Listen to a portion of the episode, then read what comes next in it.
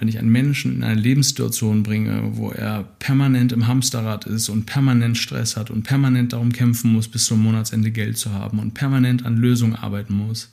Und wenn diese Person selber in eine Klassenposition hineingeboren wurde, wo ihr verschiedene handwerkliche Mittel zur Bewältigung des Stresses nicht zur Verfügung gestellt werden, einmal über die Familie nicht zur Verfügung gestellt werden, aber auch einmal über die Gesellschaft nicht zur, zur Verfügung gestellt werden, weil Menschen, die mit wenig Handwerkzeug auf die, auf die Welt kommen, oftmals in der Bildungshierarchie nicht sehr weit kommen und darüber sozusagen nicht so viel Kapital akkumulieren, und ich rede jetzt nicht über Geld, sondern Wissen von Welt akkumulieren, dass es ihnen ermöglicht, in solchen Situationen ihren Stress auf mannigfaltige Art und Weise zu verarbeiten. Ne? Also die Möglichkeit zu haben, zu sagen, ich gehe jetzt aus dem Zimmer, bevor das hier eskaliert. Die Möglichkeit zu haben, ich rufe mal jemanden, einen Freund an und frage, wie er dazu steht. Die Möglichkeit zu haben, zu sagen, ähm, wir müssen, glaube ich, mal irgendwie mit dem Jugendamt sprechen und wir müssen die mal als Freund verstehen. Ne? Hallo, ihr Herzensmenschen. Herzlich willkommen zu Ein gutes Gespräch, dem Podcast von Ein guter Plan. Ich bin Birte Filmer und spreche heute mit Autor und Journalist Olivier David über fast alle gesellschaftlichen Themen. Wir haben uns ein bisschen verquatscht und sind wirklich über die zwei Stunden gekommen, aber wirklich im Ernst, wir hätten noch weiter reden können. Wir hatten uns einfach viel zu sagen, wir hatten uns viel auszutauschen und es lohnt sich. Ganz, ganz viel Spaß beim Zuhören. Nehmt euch was mit. Hallo Olivier, schön, dass ich bei dir in deinem Wohnzimmer sein darf, zum Podcast aufnehmen. Ja, sehr gerne. Ähm, schön, dass ich in deinem Podcast sein darf. Also, wir beide haben ja schon richtig viel gequatscht, ne? Wir haben uns im Hauptbahnhof hier in Hannover getroffen, wir haben schon eine Linsensuppe zusammen gegessen und wir haben eigentlich schon einmal äh, so, so die Gesellschaft äh, einmal schon mal so querschnittsmäßig äh, auseinandergenommen, oder? Durchgesprochen, ja, ja voll. genau. Okay. Also das, das passiert auch jetzt nicht so häufig, dass man mit Leuten, die man nicht kennt, gleich alle Dinge einmal durchverhandelt, aber manchmal entwickeln sich so Dynamiken, ne? Genau. Und die Sache ist, mich hat von, also du hast viele tolle Sachen schon erzählt und gesagt, die mich auch äh, beeindruckt haben und berührt haben. Und eigentlich würde ich gerne direkt bei unserer wirklich aller, allerersten Begegnung heute wieder anknüpfen oder wieder einsteigen, wenn du das erzählen magst, wo du heute hergekommen bist. Mhm. Ja, kann ich gerne machen. Äh, ich war, ähm, ich studiere gerade noch im fünften Semester literarische Schreiben in Hildesheim ähm, und war da äh, und habe äh, ein, dieses Semester mache ich ein Seminar, das ist ein ethnologisches Seminar, wo, ähm, das heißt, glaube ich, Ethnologie der Arbeitswelt, ähm, wo es äh, darum geht, eben Menschen in ihrem Arbeitsalltag zu begleiten. Und ich habe mich dafür entschieden. Ich arbeite ja irgendwie ganz verschiedentlich als Journalist und, und Autor und ähm, so zum Thema Armut und Ungleichheit und so weiter und interessiere mich für Bevölkerungsgruppen, die jetzt nicht so, ähm, auf die jetzt nicht immer so der Fokus liegt, der politische und gesellschaftliche und bin da eben an so, ähm, ich, ich habe auf einer Lesung vor eineinhalb Jahren auf so einer Streetworker-Fachtagung in Eisenach habe ich ähm, zwei Streetworker aus Hildesheim kennengelernt, ähm, die mich eingeladen haben, sie in, in, ihrem Alltag, in ihrem Arbeitsalltag mal zu begleiten.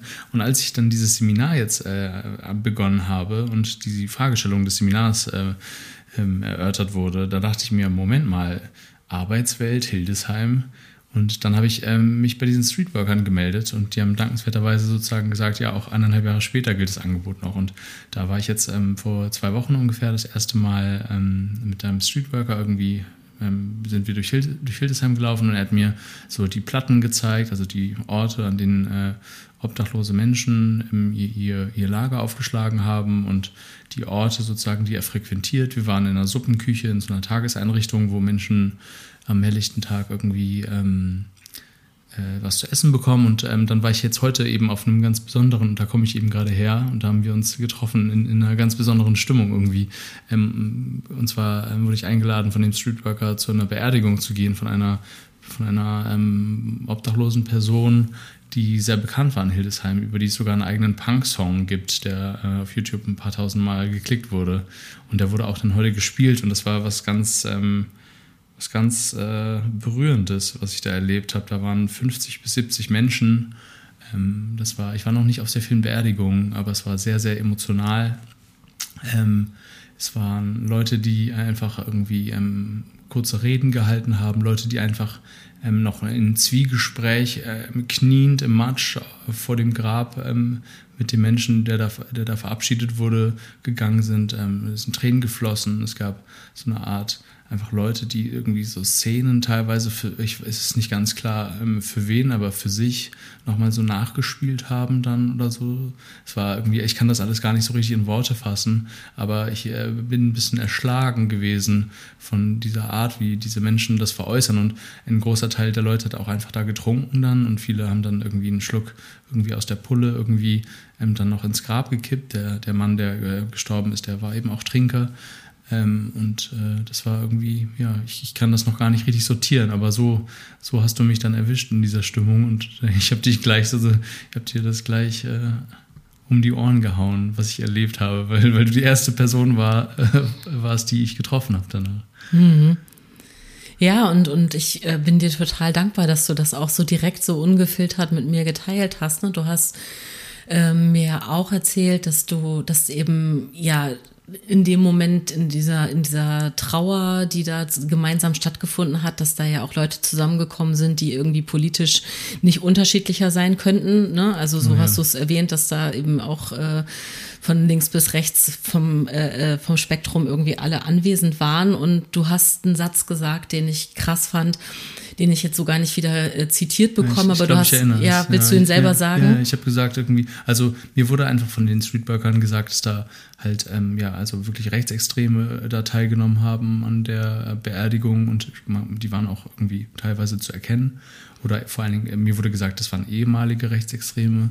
Ähm, und einfach auch ähm, so linksradikale Menschen oder auch so Leute aus der Punk-Szene, die dann auch offen, also der eine hatte so ein, also ein Anarchistenzeichen, ne? also dieses Anarchisten-A auf, auf dem Handrücken groß, der andere hatte so Antifa-Patches, ne? wo irgendwie dann so typische linke Sprüche drauf standen. Ich glaube auch der eine hieß, der ist mir noch in Erinnerung geblieben, kein, kein, kein Schlager für Nazis oder so.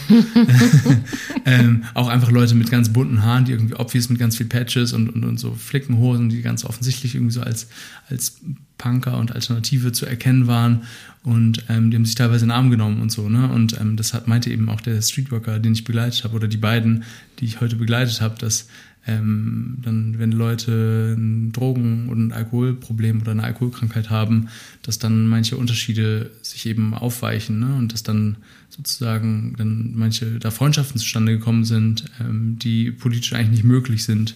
Und dann habe ich eben den, den Satz gesagt, ne, vor, vor dem Tod ähm, sind, sind alle gleich. Und ich habe noch eine andere Version des Satzes, glaube ich, gesagt, oder zumindest erinnere ich das so, irgendwie auch im, im, im, Trinken sind alle gleich. Und das ist natürlich eine Wahrheit, die ich jetzt aus eigener Erfahrung, obwohl ich ein paar Jahre äh, ziemlich viel getrunken habe für meine Verhältnisse, ähm, nicht, nicht kenne, so in der Art, aber diese Vermutung liegt halt eben nahe, ne? dass, dass dann, und das kann ich sozusagen so ein bisschen validieren aus eigener Erfahrung, ich habe einfach ein paar Jahre lang jeden Tag gekifft und das ist jetzt natürlich irgendwie keine harte Droge, aber es war schon teilweise so, so prekär, dass ich, ähm, ne, wir reden über meine, meine 20er, ne, so von 19 bis 24 ungefähr um und bei, vielleicht von 20 bis 24,5, ähm, dass man da am Ende des Monats, wenn das Geld alle war, dass man dann schon überlegt hat, wie man sich trifft.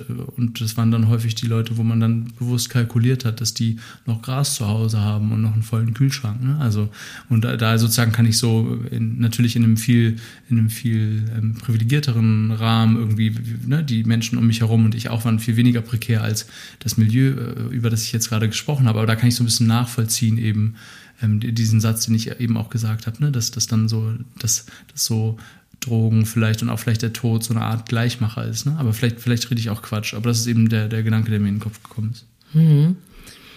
Guck mal, und ich habe jetzt meine eigene äh, Einstiegsfrage übersprungen. Du hast es gerade so ein bisschen äh, schon gesagt, dass also wo du thematisch herkommst, aber vielleicht kannst du es noch mal jetzt, ähm, weil diese Einstiegsgeschichte so gut dazu passt, kannst du vielleicht mhm. noch mal kurz ergänzen, äh, wo du dich beruflich einordnest oder eben auch privat. Also eigentlich um die Frage so zu stellen, wie ich sie immer stelle, sag doch mal bitte drei Sätze über dich, die dir selber wichtig sind, dass Menschen das von dir wissen. Ähm, gerne. Ich bin Autor oder Schriftsteller. Ähm, ich ähm, bin in Armut geboren, aufgewachsen und habe weite Teile meines Lebens in Armut verbracht und ähm, schreibe, habe hab eine journalistische Ausbildung sehr spät gemacht mit 30, schreibe zwei Kolumnen und ähm, genau, versuche sozusagen, also lebe davon, Veranstaltungen zu machen, ähm, Lesungen zu halten, auf Podien zu sitzen und über Ungleichheit zu sprechen. Und das ist mir so ein großes Anliegen, so das Thema Klasse, das Thema Armut, das Thema Ungleichheit, ähm, die Widersprüche, die es mit sich bringt. Auch die beiden Kolumnen, die ich schreibe, sind so sehr monothematisch. Die eine heißt David gegen Goliath. Mein Nachname ist ja, ich heiße ja Olivier David. David ist mein Nachname. Äh, und dann heißt die eine Kolumne eben David gegen Goliath und die andere heißt Klassentreffen, also sozusagen so eine Kolumne als Forum, wo Probleme ähm, der unteren Klasse behandelt werden. Ja, das, das wäre das, was ich sagen würde oder gerade gesagt habe. Mhm. Und wenn du sagst, du bist in Armut aufgewachsen, hast du für dich eine ähm, persönliche oder eine klare gesellschaftspolitische Definition von Armut, die du da voransetzen würdest? Also na klar habe ich eine gesellschaftspolitische ähm, Definition von Armut, die deckt sich natürlich irgendwie auch mit den populären gegenwärtigen Definitionen. Für mich ist Armut vor allen Dingen in Deutschland ein Teilhabe- und ein Ausschlussproblem und vielleicht auch so eine Art ähm, Unterdrückungsproblem. Und dann gibt es noch, ähm, da, da, damit würde ich sagen, bin ich jetzt nicht mehr mit so allen möglich gängigen Definitionen gemeint, weil ich sehe Armut sozusagen als, als als die Gegenseite der Medaille von, von dem Reichtum, den wir haben. So. Ähm, dann gibt es noch eine, eine, eine, sozusagen eine empfundene biografische Definition, die ist viel, ähm, viel unbedarfter, die ist einfach mehr so ein Gefühl von Alleinsein, von ein Gefühl von Schuld haben, ein Gefühl von ähm, das ist schon richtig, wo du bist, weil du kannst ja nichts so. Und das, das kann ich reflektieren. Ich weiß, dass es nicht so ist. Aber das sind Erzählungen, die habe ich mir 30 Jahre lang selber diktiert.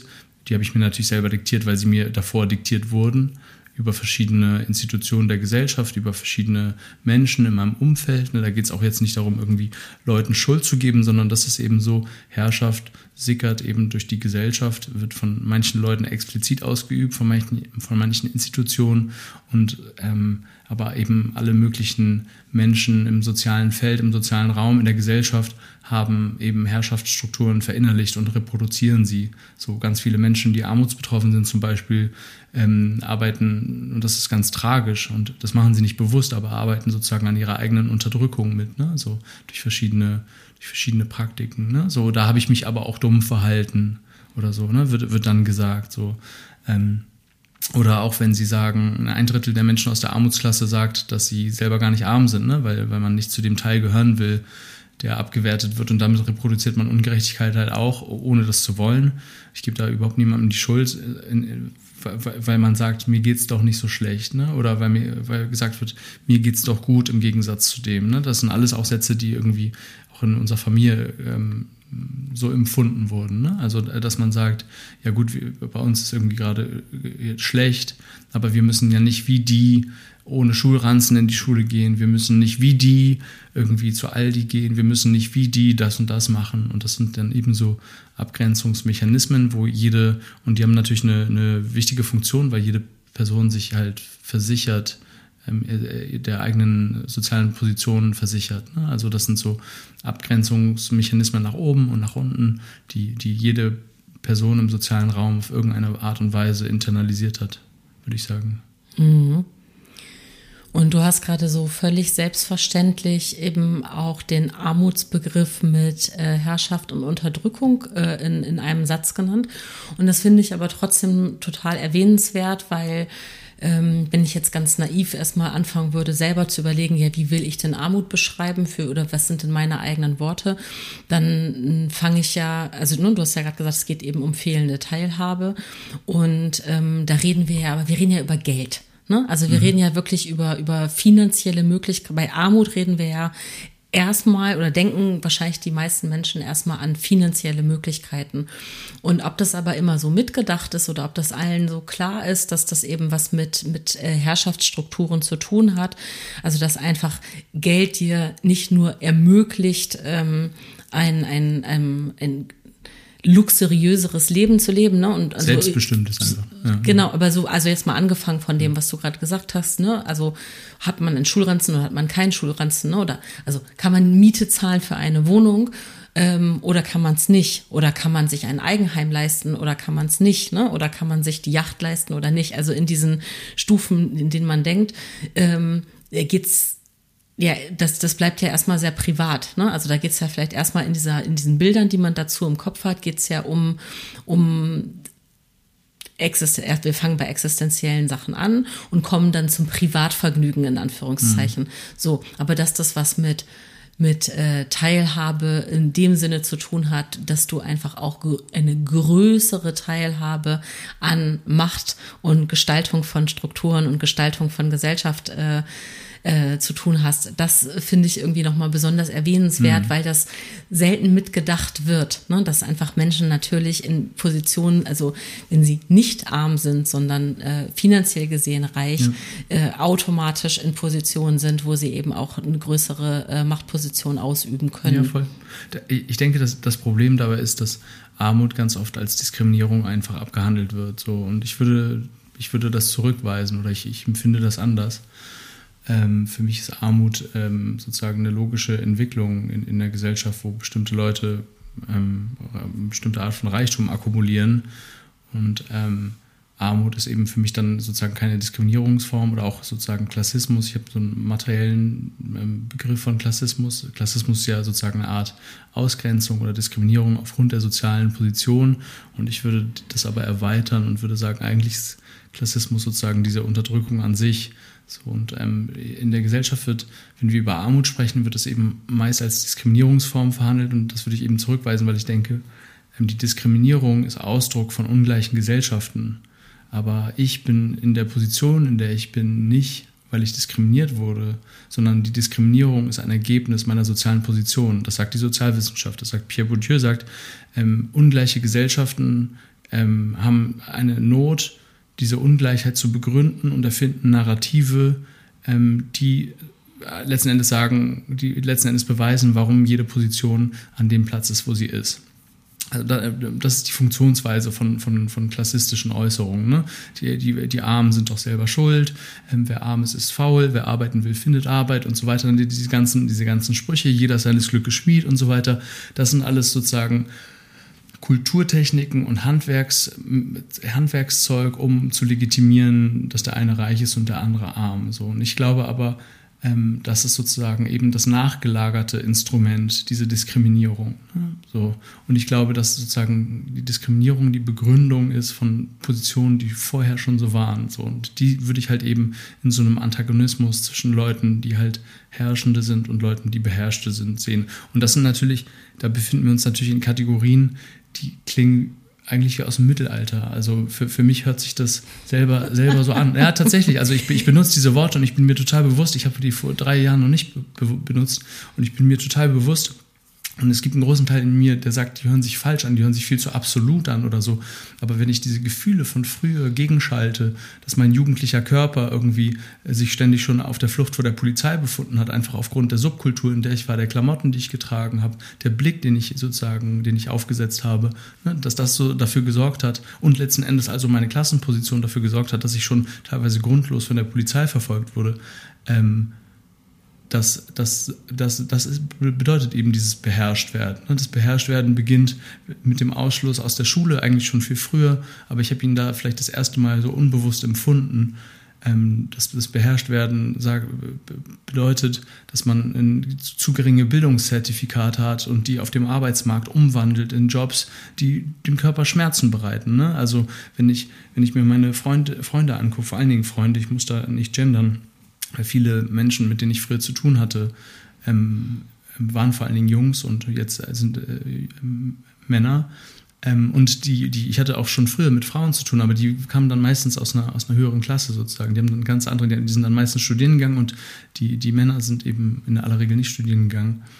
Ähm, die haben, ne, die haben Schule abgebrochen oder einen Realschulabschluss gemacht, sind dann in eine Ausbildung gegangen und das sind jetzt Leute, die sind Ende 20, Anfang, Mitte 30, so wie ich ähm, und haben schon ne, ihre Wehwehchen mit dem Körper ne, und haben ihre körperlichen Erkrankungen, haben ihre jahrelangen Krankenschreibungen schon, auf, weil körperliche Arbeit einfach heftig ist. Ne? Also da wird sozusagen auch Gewalt umverteilt. Also da, wo Leute mit dem Körper arbeiten müssen, da wird ähm, der Deal eingegangen. Es gibt keine, also man wird das mit der Lupe suchen müssen, Leute, die 40 Jahre im Handwerk arbeiten und nicht Rückenschmerzen haben oder nicht irgendwelche Wirbelprobleme haben oder Arthrose oder so. Ne? Und das meine ich eben mit dem beherrscht werden. Es gibt Leute, die haben nicht die Freiheit, darüber zu entscheiden, wie sie ihre Arbeitskraft verkaufen oder ob sie ihre Arbeitskraft überhaupt verkaufen müssen. Das heißt, es gibt einen Teil der Bevölkerung, der muss seine Arbeitskraft verkaufen und dann gibt es noch den prekarisierten Teil der Bevölkerung, der muss, sein, sein, der muss seinen Körper einfach verkaufen sozusagen. Und das habe ich jahrelang gemacht. Ich hab, saß am, am, am an, an der Kasse ähm, in einem Biosupermarkt und habe jahrelang da Waren rübergezogen. Ne? Also ähm, die, meine Mitkassiererin hatten alle Arthrose in den Handgelenken, weil das einfach, wenn du deine fünf Millionen Milchtüten über die Kasse ziehst, dass irgendwann deine, deine Hände sozusagen erschöpft sind davon. Ne? Und da stellt man dann fest, mein Vater hatte von der Arbeit auf dem Markt, der hatte früher so einen Marktstand, nachdem er aufgehört hat, ähm, so die, äh, zu dealen. Ähm, der hatte davon mehrere Leistenbrüche, ne? einfach weil er diesen Anhänger dann immer in die Kupplung heben musste und dann alleine war und so weiter. Ne? Und weil das einfach harte körperliche Arbeit ist und äh, die erfordert halt ihren Tribut. Ihren Tribut so. Und das, da meine ich so, da, da merkt man eigentlich dieses Beherrschwerden. Letzten Endes ist viel Geld zu haben nichts anderes als die Freiheit zu sagen, ähm, ich kaufe mich davon frei, ich möchte lieber an einem Schreibtisch sitzen. So. Eigentlich mhm. reden wir die ganze Zeit über Freiheiten oder über das Fehlen von Freiheiten. Mhm. Also um mal was ganz Populistisches hier so mit äh, reinzuschmeißen, was äh, mich einfach beschäftigt hat, weil ich es auf dem Weg hierher gelesen habe. Äh, ganz aktuell, vielleicht hast du es, ich glaube sogar tagesaktuell, vielleicht hast du es aber auch schon gelesen. Ähm, es ist äh, gerade mehr oder minder geleakt worden oder veröffentlicht worden, äh, dass, äh, ein, ein ähm, Journalist teilgenommen hat an einer inoffiziellen, also schon eine offizielle Veranstaltung, aber eben äh, teilgenommen hat. Und zwar war das eine Informationsveranstaltung, wo MitarbeiterInnen vom Bundesfinanzministerium ähm, exklusiv für einen eingeladenen Kreis von superreichen Menschen sozusagen einfach äh, Steuertipps gegeben haben und, und äh, angekündigt haben, welche Gesetzesänderungen es geben wird und wie man aber damit in, auch wieder in Anführungszeichen handwerklich umgeht mit den äh, äh, mhm. Steuerveränderungen, die es jetzt geben wird. Also wirst du wahrscheinlich heute dann im Laufe des Tages wird, wird dir diese Info noch irgendwo äh, in irgendeine Timeline ja, ja. gespült werden. Genau, weil ich habe es sozusagen auf dem Weg hier ja. nach Hannover gelesen ähm, und, und dachte so, okay, wow, so da muss ich auf jeden Fall eigentlich mit dir drüber reden. Ja. Äh, das passt einfach so perfekt, ne? weil, weil das natürlich voll in diese ganze Kerbe reinschlägt von, von wegen hier, also ne, Leistung ist äh, selber erarbeitet und Reichtum ist durch Leistung zu er, also mhm. ne, Reichtum ist mit Leistung zu, zu erarbeitet, äh, mhm. kann erarbeitet werden. Oh mein Gott, was für ein Scheißsatz. So, ist ja auch eh alles falsch dran, deswegen ist es auch egal, dass ich den so zusammenstammel. Ne? Falsche Sätze, falsche falsche Sachen dürfen falsch. Ja, die dürfen auch einfach zusammengestammelt werden. Ist okay, so weißt du, Scheiß auf Grammatik, weil ist halt eh so. Und das ist natürlich also, weil ich musste gerade so lachen, als du gesagt hast, dass das so Mittelalterbegriffe sind, äh, weil tatsächlich äh, eins meiner Kinder gerade im Geschichtsunterricht sich mit äh, äh Lehnherrschaft äh, beschäftigt hat und eben genau dieser Ständegesellschaft und wir dann diese, ich einmal äh, ähm, zusammen äh, beim Hausaufgaben machen, mir genau diese Begrifflichkeiten nochmal angeguckt habe. Wer ist denn der, ne? Also das die Adligen standen ganz äh, vorne an und dann gab es eben diese Lehnherrschaft und jetzt fallen mir diese ganzen Begriffe auch nicht mehr ein, weil ich es nach dem Hausaufgaben machen dann auch schon wieder alles vergessen habe. Aber im Endeffekt wird ja genau das erklärt. Es gibt einfach die mit der Macht und es gibt die mit der mit äh, mit der mit dem Reichtum, also einmal mit die ja. wirklich den der Grund und Boden gehört und äh, darüber zu bestimmen haben, äh, wie die Menschen, die das bewirtschaften, wie die das zu bewirtschaften haben und was ja. eben davon an Ertrag bei ihnen landet. So. Und daran äh, hat sich eben ganz offensichtlich nicht viel geändert. Es ist nur komplexer geworden und deswegen fällt es uns schwer, das äh, ja so in dieses äh, Schema zu pressen. Aber ja, so wie du, du hast es ja. eigentlich gerade total gut erklärt mit der körperlichen Arbeit und ja, dass es eben im seltensten Fall eine freiwillige Entscheidung ist, äh, das jahrzehntelang eben auf Kosten der eigenen körperlichen Gesundheit zu betreiben. Also gibt es bestimmt auch, und das sind ja genau Gibt's die Geschichten, auch, ja. die dann erzählt werden, ne, ja. von dem Handwerksmeister, der dann freiwillig ja. mit 75 noch irgendwie das Dach deckt, äh, ne, einfach weil er es so gerne macht und weil er seine Kundschaft so liebt und weil es eben Familienunternehmen ist. Das sind ja auch so, ne, also diese Familienunternehmen ist ja auch ein Narrativ, was unheimlich gerne bedient wird und, und so vorgezeigt wird und dann wird aber irgendwie so ein kleiner mittelständischer Handwerksbetrieb als, als Bild dafür hm. ähm, hingeschoben und gemeint sind aber eigentlich Großkonzerne, die eben auch von äh, ja seit seit äh, mehr Generationen einfach äh, ohne Erbschaftssteuer einfach äh, für Machterhalt und und ja. und äh, Gelderhalt sorgen. Ja, es, ne? es, gibt ja diesen Verband der der Familienunternehmer, ne? Und das ja. ist ja die größte Lobbygruppe für für für die für die Klasse der Reichen, ne? Also die da fallen dann auch irgendwie ähm, korrigiert das gerne, wenn das nicht stimmt, aber da fallen halt eben auch Konzerne drunter, wirklich viele tausende Angestellte haben schon und so, oder wie viele hunderte zumindest, also auf jeden Fall die, die ganz viele, ne, ganz viele Millionen akkumulieren. Ähm, und das ist eigentlich ein krasser Euphemismus, äh, dass man da ähm, einige der ähm, Konzerne, die in diesem Lobbyverband agieren, dass man die, dass die sich Familienunternehmer nennen dürfen, ne? weil das, was da mitschwingt, ist eben genau das Bild, was du gesagt hast. Ne? Der, der, der Onkel, den man kennt, der irgendwie in, in, in erster Generation Handwerksbetrieb aufgemacht hat und irgendwie seine neuen Angestellten hat und selber noch nach, äh, selber noch nach, nach, nach Renteneintritt auf dem Dach steht, weil er nicht loslassen kann. Ähm, und das ist halt eben sozusagen so ein Narrativ, was es ja auch gibt.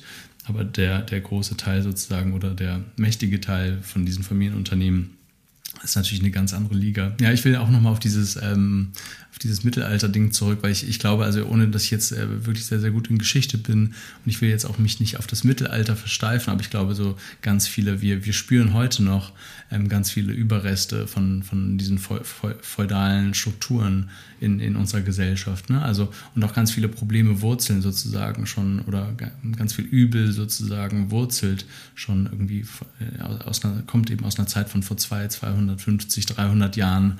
Ne, wenn wir, ich habe vorhin über die Polizei geredet, habe gesagt irgendwie, dass mein, schon als Jugendlicher ich irgendwie beim Skaten oder beim Rumhängen irgendwie verfolgt wurde ähm, und, und irgendwie ne, immer geguckt habe, irgendwie, ah, okay, läuft hier gerade ein Zivi rum oder so.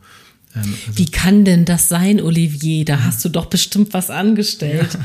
Ja. ja ich will ja auch nicht sagen, dass ich das nicht habe, aber ähm, ich weiß, das war nur von dir als Spaß gemeint. Aber es war natürlich, gehörte natürlich auch zu einer, zu einer Gruppe oder, äh, ne? also war immer wieder Teil irgendwie von was, von Leuten, die irgendwie auch natürlich Scheiß gemacht haben. Aber ähm, was mich immer wieder so schockiert hat damals, war eben diese per se Unterstellung. Ne? Also die meiste Zeit bin ich halt eben nicht mit Gras in der Tasche ähm, durch die Gegend gelaufen. So, natürlich bin ich viel mit Gras in der Tasche, aber so, dann dachte ich halt, es ist einfach nicht dein Recht, mich zu kontrollieren, wenn ich nichts gemacht habe. So, weißt du? Also natürlich äh, kann man das auch umdrehen und kann, kann man dann sagen, ne, der, der kennt schon seine Pappenheimer und so weiter. Aber ich würde das zurückweisen. Und, und ich glaube sozusagen, wenn, wenn wir nochmal auf, auf diese historische Dimension zurückgehen, ganz viele da bin ich auch nicht der Einzige, der sagt, ganz viele Strukturen, in, denen wir heute leben, ähm, die Ungerechtigkeiten sozusagen ähm, systemisch produzieren, die, die sind eben schon sehr, sehr alt. Also wir haben ein dreigliedriges Schulsystem. Wir haben eigentlich, und das, darüber redet fast keiner und das weiß fast niemand, wir haben eigentlich ein dreigliedriges Gesundheitssystem. Ähm, das heißt, wir haben einmal Privatversicherte, wir haben einmal ähm, ähm ne, normal Krankenversicherte, wie nennt man das? Gesetzlich, Gesetzlich danke, ja. genau. wie, wie, nennt man, wie nennt man das, was ich auch bin?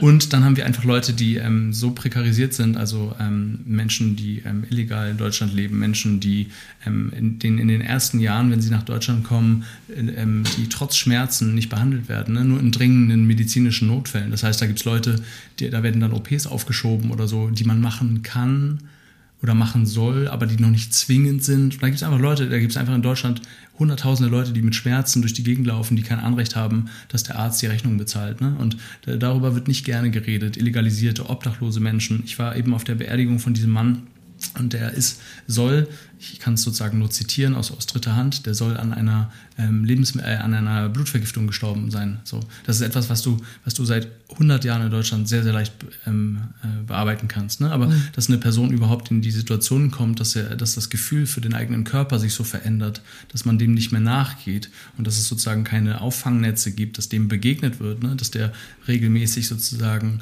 medizinisch untersucht werden kann, da, da, da sehen wir das auch. Ne? Und ich will nochmal sozusagen zu diesen feudalen Strukturen Definition dann nochmal noch mal ganz schnell auf die Polizei eingehen. Die Polizei überhaupt die, die, der Grund, warum es eine Polizei gibt. du darfst es auch in Ruhe machen übrigens, weil du sagst, ah, ja. du willst es ganz schnell ja, ja. machen. Aber ich bin eben auch ein hektischer, deswegen will ich mal alles ganz schnell machen. Äh, also der Grund, warum es äh, historisch, warum es Polizeien gibt, ist, dass ähm, die, die, äh, der Adel ähm, die Bevölkerung, die die kleinen Bauern enteignet hat, ihnen das Land weggenommen hat und dann gesagt hat, ihr dürft euch aber, ihr dürft hier anfangen zu arbeiten. Nur ähm, sozusagen müsst ihr euer, euer Korn abgeben. Ähm, aber, aber wir stellen euch an, das ist völlig okay. Also das Land, was dir noch gehört hat, das ist jetzt meins, aber du darfst für mich arbeiten. Und, ne, und manche Leute wurden auch verdrängt und vertrieben und so weiter. Und dann hast du eben so eine Art Subproletariat, also Leute, die dadurch ihre Wohnung verloren haben, Leute oder ihre Häuser verloren haben, ihren Wohnsitz verloren haben, die vertrieben wurden. Oder auch Leute, die dann gesagt haben, nö, ich sehe das nicht ein, mir ist große Ungerechtigkeit widerfahren, ähm, ich werde garantiert nicht unter dir arbeiten, du Unterdrücker. Ähm, was völlig legitim ist. Und um diese Leute zu disziplinieren, wurden, wurden Polizeien gegründet. Ne? Also die, die Polizei sozusagen hat die historisch, und äh, das ist einwandfrei belegt, hat historisch die Funktion, Menschen zur Arbeit zu, dis zu disziplinieren. Die wurden, diese Menschen wurden in, in, in Arbeitslager gesteckt, wo sie zwangs, zwangsgearbeitet haben. Oder sie wurden eben sozusagen rückgeführt an die Menschen, von denen, von denen sie ihr, an, an die sie ihr Grund und Boden ab, abgetreten haben. Und wenn wir, wir haben auch vorhin, ganz kurz, und das ist jetzt mein letztes Beispiel, schnell, äh, bevor ich, Red schneller. Bevor ich, bevor ich wieder zurückgebe, ähm, wir haben vorhin über diese, ähm, wir haben ja über meine, mein journalistisches Volontariat geredet und ich habe erzählt von dieser, ich habe berichtet, ich komme aus Hamburg und ich habe von dieser ähm, Soko berichtet, Soko Front Deal und der volle Name dieser Soko, also Sonder, Soko kurz für Sonderkommission, ist eben ähm, Soko zur Bekämpfung der öffentlich wahrnehmbaren Drogenkriminalität. Ne? Und wenn wir das sozusagen mit diesem historischen Auftrag, ähm, warum Polizeien gegründet wurden, verbinden, dann muss man sehen, es gibt eben immer noch, also es geht nicht um die Bekämpfung von Drogen, es geht nicht um die Bekämpfung, und ich, und ich habe sozusagen Jan Reinecke, der, der, ähm, einer der Sprecher vom Bund Deutscher Kriminalbeamter, den habe ich für einen Text damals gewinnen können. Der hat mir gesagt, im Hamburger Hafen oder in der Hamburger Polizei damals, wir reden über 2019, ähm, gibt es die politische Notwendigkeit wird nicht gesehen, die Mafiastrukturen, die Drogenstrukturen im Hamburger Hafen zu bekämpfen. So. Das Zitat hat er zwei Tage später danach zurückgenommen, ähm, weil er so viel Druck bekommen hat von, von seinen Kolleginnen.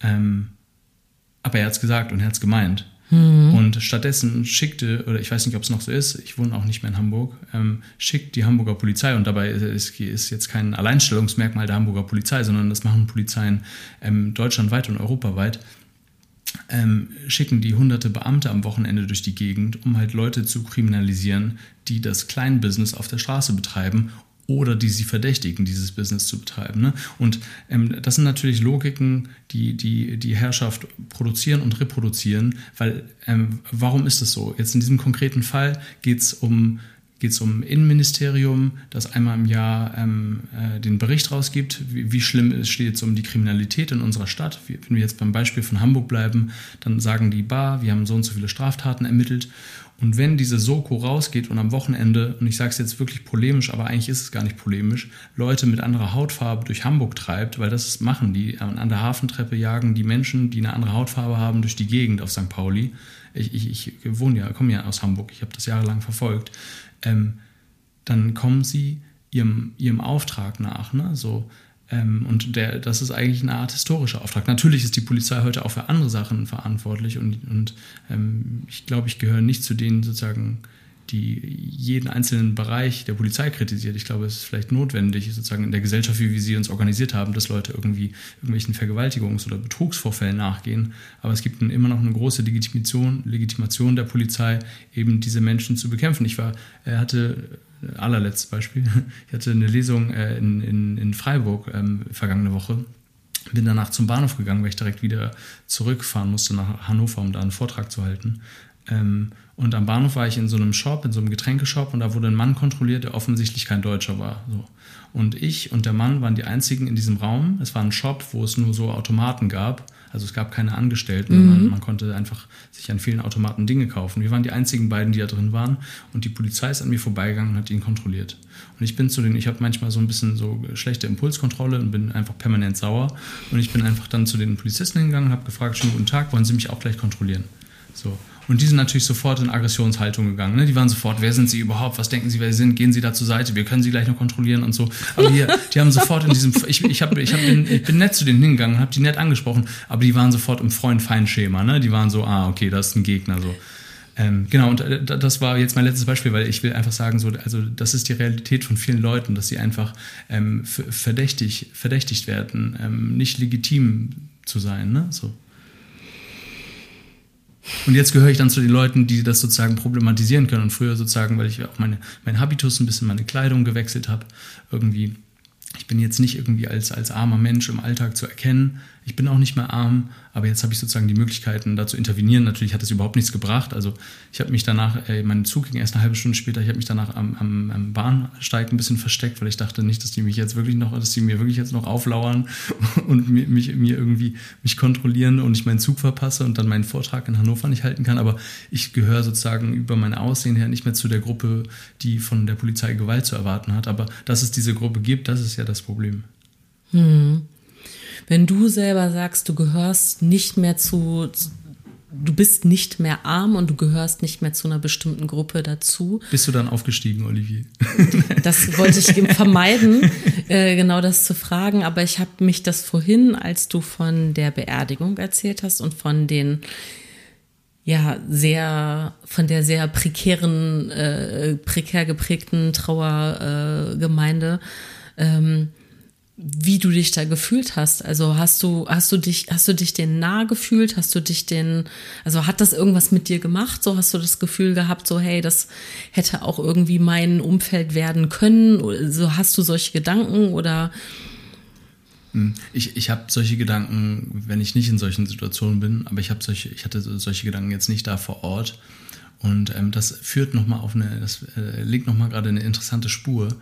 Ähm, nämlich die Frage der Identität. Also die hast du nicht gestellt, aber ich lese das da so ein bisschen rein oder ich glaube, ich kann das da mitverhandeln. Ich habe mich da nämlich ähm, nicht so gefühlt, weil ich da in einer anderen Funktion war. Ähm, und mein Leben hätte an zwei, drei Stellen schlechter laufen können, als es gelaufen ist. Und ich wäre sozusagen möglicherweise in einer ähnlichen Situation, in eine ähnliche Situation gekommen. Ich schreibe gerade an einem Text für eine, für eine Anthologie ähm, über Obdachlosigkeit auch und ähm, spreche die ganze Zeit sozusagen von meiner, von, von der eigenen, von den Spuren der Möglichkeiten, ne, wo bei mir die Sollbruchstellen hätten gewesen sein können, Konjunktiv, Konjunktiv, Konjunktiv, mhm. ähm, in meinem eigenen Lebenslauf falsch ab, abgebogen zu sein oder falsch abzubiegen daran arbeite ich gerade so. Ich versuche es gerade sozusagen zu erforschen, weil ich halt denke, wenn ich mit eben diesem, diesem, diesem Milieu spreche, dann gibt es da immer oft, oft irgendwie so eben diese ein oder zwei oder drei Lebensentscheidungen und dann auf einmal zack, bumm, peng, ne, bist du eben da, wo du bist. Aber ich bin sozusagen in dieser Situation mit diesen 50, 70 Leuten, da bin ich so, so Außenstehender gewesen, ähm, dass ich ganz doll definiert war über den Auftrag, den ich mir selbst gegeben habe, warum ich überhaupt da war. Ne? Also ich war da Student, ich war da Beobachtender, ich war da teilnehmender, Beobacht, äh, teilnehmender Beobachtender. Aber das war meine Rolle und meine Rolle war sozusagen nicht dem nachzuspüren, wie es mir geht. Ich bin, mir sind auch die Tränen gekommen, weil das einfach sehr, sehr ähm, mit, äh, mich sehr mitgenommen hat, einfach da zu sehen, wie da Leute ihre Emotionen und ihre Trauer verarbeiten und veräußern, aber ich war sehr darüber definiert, über die Rolle, in der ich war. Und das führt mich jetzt sozusagen zu dem Gedanken, den ich jetzt, auf den du mich gebracht hast mit der Frage, ähm, nämlich auch nochmal sozusagen so ein Unterschied zu anderen Diskriminierungsformen oder so, ist Klasse eben und Armut keine, keine feste, feste Identität. Man spürt diese Dinge in sich vielleicht sein ganzes Leben lang und das ist ja eben auch eine der Thesen von meinem Buch, das ich geschrieben habe dass man immer sozusagen ähm, im, unter dem Eindruck steht und dass man, ne, also auch so diese psychische Belastbarkeit in meinem Fall, dass ich die jetzt nicht, ne, dass es nie wieder so sein wird, wie es noch nie war, sozusagen. Ähm, aber ich bin jetzt in einer anderen gesellschaftlichen Position. So. Und damit habe ich andere Nöte und andere Bedürfnisse. So. Wenn wir uns Gerhard Schröder angucken, ist jetzt ein steiles Gegenbeispiel, der kommt auch aus der Arbeiterinnenklasse. Ähm, der hat sozusagen in seinem Leben, sein Lebenswerk ähm, war die, die, das Milieu, ähm, aus dem er gekommen ist, äh, zu entrechten, soweit es nur geht. So.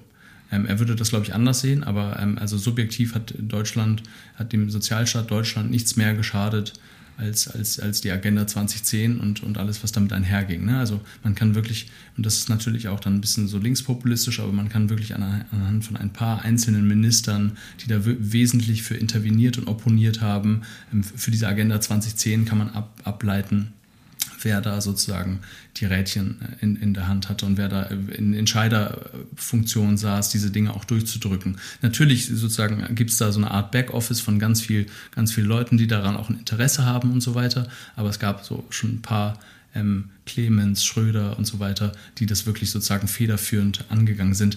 Und das meine ich eben damit, Gerhard Schröder hat das nicht als ehemals Armutsbetroffener oder als ehemalig Angehöriger der Arbeiterinnenklasse getan, sondern er hat es als Politiker getan. Also mein, der, der, der, ähm, die Lebensrealität der Menschen wird wesentlich unterminiert von dem, was sie machen. Ich habe ganz oft, ich werde ganz viel gerade von so Jobcentern und so eingeladen, dass ich irgendwie so die Perspektive des Betroffenen irgendwie ähm, den mitteile. Und da kommen nach den Lesungen und nach den Vorträgen, die ich halte und in diesen ganzen Fishbowls und Diskussionsrunden kommen immer wieder Leute zu mir, die sich dann outen und die sagen so, ich, ich war nicht so, bin nicht aufgewachsen wie du, aber ich habe eben auch Armut erfahren.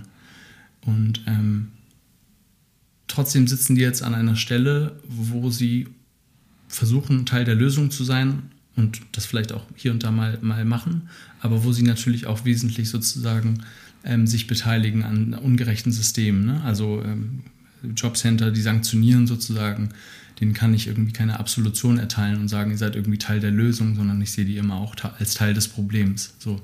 Weil die Sanktionierung von Menschen, die, also wenn du Hartz IV, also Bürgergeld bekommst, dann lebst du unter der Armutsgrenze. Ne? Also, und ähm, wenn das dann noch, wenn dann noch drei, bis zu 30 Prozent davon sanktioniert werden dürfen, dann hat das nichts mehr mit meinem Verständnis von Menschlichkeit zu tun. Und diese Armuts, ehemals armutsbetroffene Menschen, die ich jetzt zitiere, sozusagen, die dann zu mir kommen und sagen, es hat mich so ergriffen, ich habe da auch in meinem Lebenslauf diese, diese, diese Erfahrungen, ähnliche Erfahrungen gemacht wie du, dann, dann ist das vielleicht der Grund, warum sie in den Jobcenter gegangen sind. Aber der Grund, warum sie ihren Klientinnen die Sanktionen aussprechen, ist nicht der Grund, dass sie armutsbetroffen sind, sondern weil ihr Job es ihnen diktiert. Genauso diktiert Gerhard Schröder der, der Job und der, die, die Zeiten des Neoliberalismus, die schon lange vor ihm eingeleitet waren, hat ihm sozusagen das aufs Tablett gelegt. Er hätte es nicht machen müssen, aber die Position hat, hat es begünstigt, dass er diese Art von Politik macht. Und das sozusagen führt mich darauf hin, ähm, wenn man das jetzt gegenschneidet mit anderen Diskriminierungsformen, und wie gesagt, ich plädiere sehr dafür, dass man Armut nicht per se als Diskriminierungsform versteht, sondern Diskriminierung als Teil der Notwendigkeit des Gesprächs um Armut und Reichtum sozusagen auszudifferenzieren, dann ähm, und sich anguckt, ähm, sich Frauen anguckt, der, der, der, Kampf von Flinters und so weiter. Darf ich, darf ich, ja, darf ich dir ja, kurz ins Wort ja, fallen? Kannst du, ich glaube, dass ich es verstanden habe, aber ich bin mir nicht sicher. Kannst mhm. du das nochmal versuchen in, sagen wir mal, sagen wir, ja, oder einfach ein bisschen, ein bisschen mehr runterzubrechen? Mhm. Also, also, dass du, wenn du sagst, dass du Armut per se nicht als Diskriminierungsform betrachten willst, kannst du mir das einfach nochmal in, mhm. in, in Grundschulsprech sozusagen mhm. erklären. Mhm. Oder ein Beispiel finden. Ja, ähm, also Armut ist eben für mich eine Herrschaftsform und das bedeutet eben, dass es notwendig ist, dass irgendwie so und so viele Leute halt ähm, relativ entrechtet und relativ ohne große Möglichkeiten leben müssen, sich ein freies Leben ne, zu, äh, ein freies Leben zu führen. Ähm, und das, meine ich mit, mit Herrschaftsform. Also es gibt sozusagen einen Grundwiderspruch zwischen Leuten, die halt eben besitzen und die Firmen besitzen und Leuten, die halt ihren Körper und ihre, Arbeitszeit zu, zu, zu ähm, zu, wie, wie, sagt man, zu, zu Ware tragen müssen. Also ne, die, ja. die, die, sagen, ich habe sozusagen, ich verfüge über kaum Bildungstitel, ich, ich gebe meinen Körper äh, euch für acht Stunden am Tag und, und, und, und äh, schubse Sachen übers Fließband. Aber wo ist jetzt der Unterschied zu anderen Diskriminierungsformen? Also mhm. das ist sozusagen meine Frage, mhm. wo willst du da, wo unterscheidest du da? Ich, ich unterscheide da das, also ich, ich denke zum Beispiel, Klasse veräußert sich wesentlich über, über ähm, äh, Fragen von Frauen, über Fragen von Flinters, über Fragen ähm, von, von Rassismus. So, da, da, das bedeutet, wenn wir über Rassismus reden, dann glaube ich, reden wir häufig über Klasse. Ich glaube, ja. das ist sozusagen für, für normale äh, Politik einfacher ist, Menschen, die sozusagen denen rassistisch begegnet wird, dass die eine schlechtere Klassenposition haben, dass es sozusagen einfacher möglich ist, ähm, die unten zu halten, ne, auf, aufgrund von rassistischer Stereotype, dass man irgendwie sagt, die wollen alle nicht arbeiten und so weiter, ähm, dass es nochmal einfacher möglich ist, als das ähm, bei, bei, keine Ahnung, weißen Männern aus der unteren Klasse zu machen. Weißt du, was ich meine? Also es ist einfacher, die, die sind mit mehr kulturellen Stigmatas belegt und mit ja, gut, mehr aber, Vorurteilen belegt. Gut, aber weil es dann ja quasi eine Mehrfachdiskriminierung ist, würde ich jetzt naiverweise sagen. Mhm. Ne? Also, und pass mal auf, ich hatte gerade einen Gedanken, ich kann den ja mal einfach so laut denken mhm. und weil mich einfach interessiert, wie du das Ne? Also ich bin ja die, ich, ich, bin, ich bin ganz naiv, ich denke einfach laut und du bist der, der das jetzt journalistisch, fachlich, wissenschaftlich, wie auch immer gerne einordnen darf. Hm. Weil ich mir so vorstelle, hm, dass du, dass man als, als armutsbetroffener Mensch, ähm, weil du gerade von der Identität gesprochen hast und eben auch dieser, diesem, ja, dass man sich quasi so selber unter Generalverdacht stellt, sagen so hier, ich werde, ich habe Angst davor, als als Teenie von der Polizei kontrolliert zu werden, weil ich einfach schon so, so einer Gruppierung angehöre und so weiter. Ne? Und dass ich so denke, als du jetzt gerade hier von der Agenda 2010 gesprochen hast oder von Sanktionierungen durch äh, durch die Agentur für Arbeit oder oder Jobcenter heißt es, ne, so, mhm. dass ich denke, die die Menschen, die ähm, sich selber nicht als armutsbetroffen wahrnehmen, aber trotzdem vielleicht in solche Situationen geraten, wo sie irgendwo auf, auf staatliche Hilfe angewiesen sind oder einfach eine Außer also in Kontakt mit der Polizei sind, egal ob sie jetzt irgendwie äh, ähm, irgendwo kontrolliert werden oder selber eine Anzeige aufgeben, aber erstmal so in diesem Austausch sind,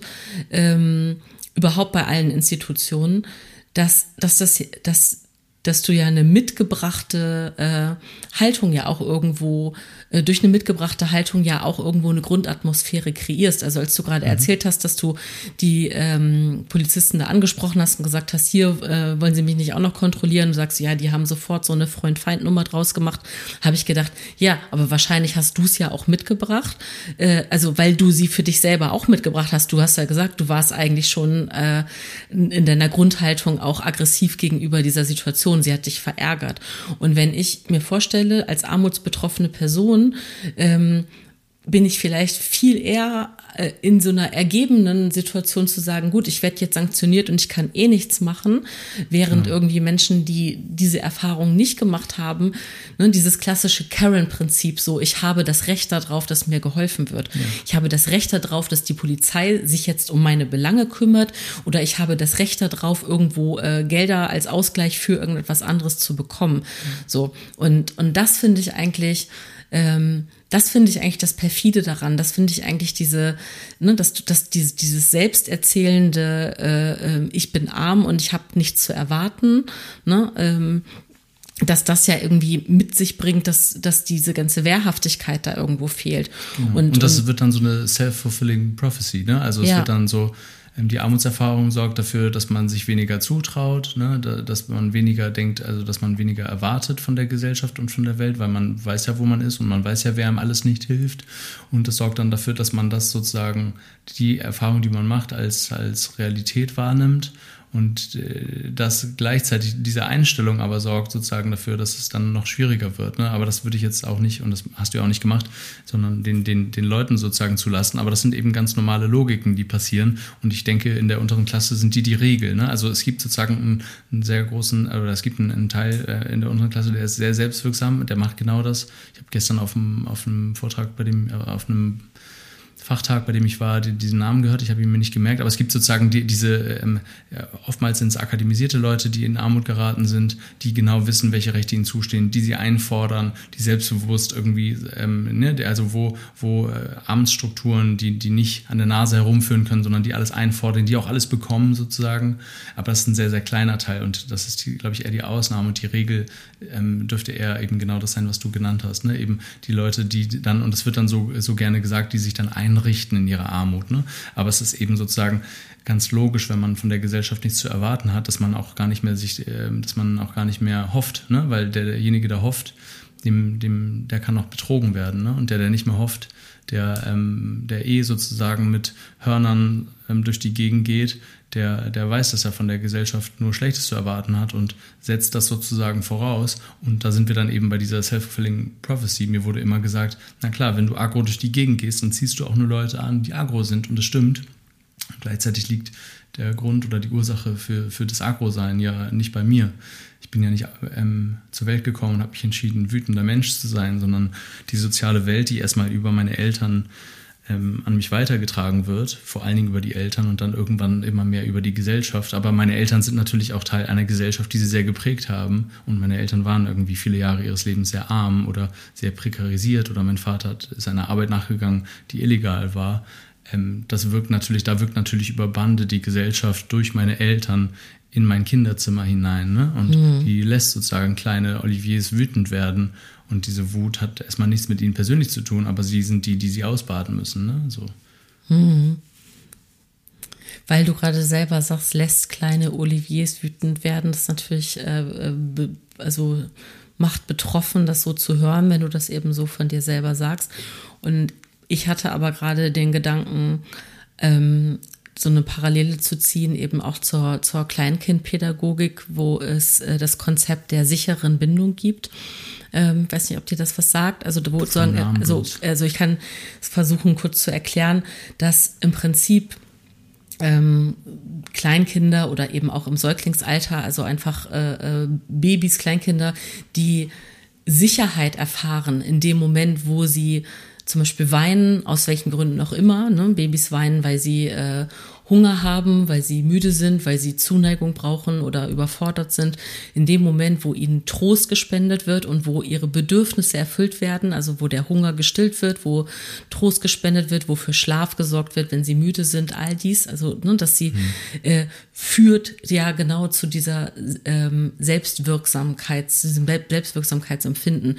Das ist das Konzept der sicheren Bindung. Ja. Wenn du weißt, wenn du, wenn, wenn das deine ersten Lebenserfahrungen sind, dass du Sicherheit erfährst, dass du Bedürfnisse äußerst und die, die erfüllt werden, ne, dann hast du eine sichere Bindung und das macht dich automatisch zu einem, also ne, nicht automatisch, aber das ist äh, so, macht es dich erstmal zu einem ruhigeren, ausgeglicheneren Menschen und natürlich auch eine Menschen äh, mit, mit genau diesen ja, mit ein Mensch, der, der mehr Optionen auch einfach sieht und Gestaltungsmöglichkeit. So. Und wenn, wenn du eben mit einer unsicheren Bindung zur Welt kommst, und das ist ja, das ist ja allgemeingültig, das ist ja nicht nur in, in äh, das hat ja nicht nur was mit Armutsbetroffenheit zu tun, Klar. sondern da, da geht's ja um ähm, ähm, psychische und soziale Bindung und, und was auch immer.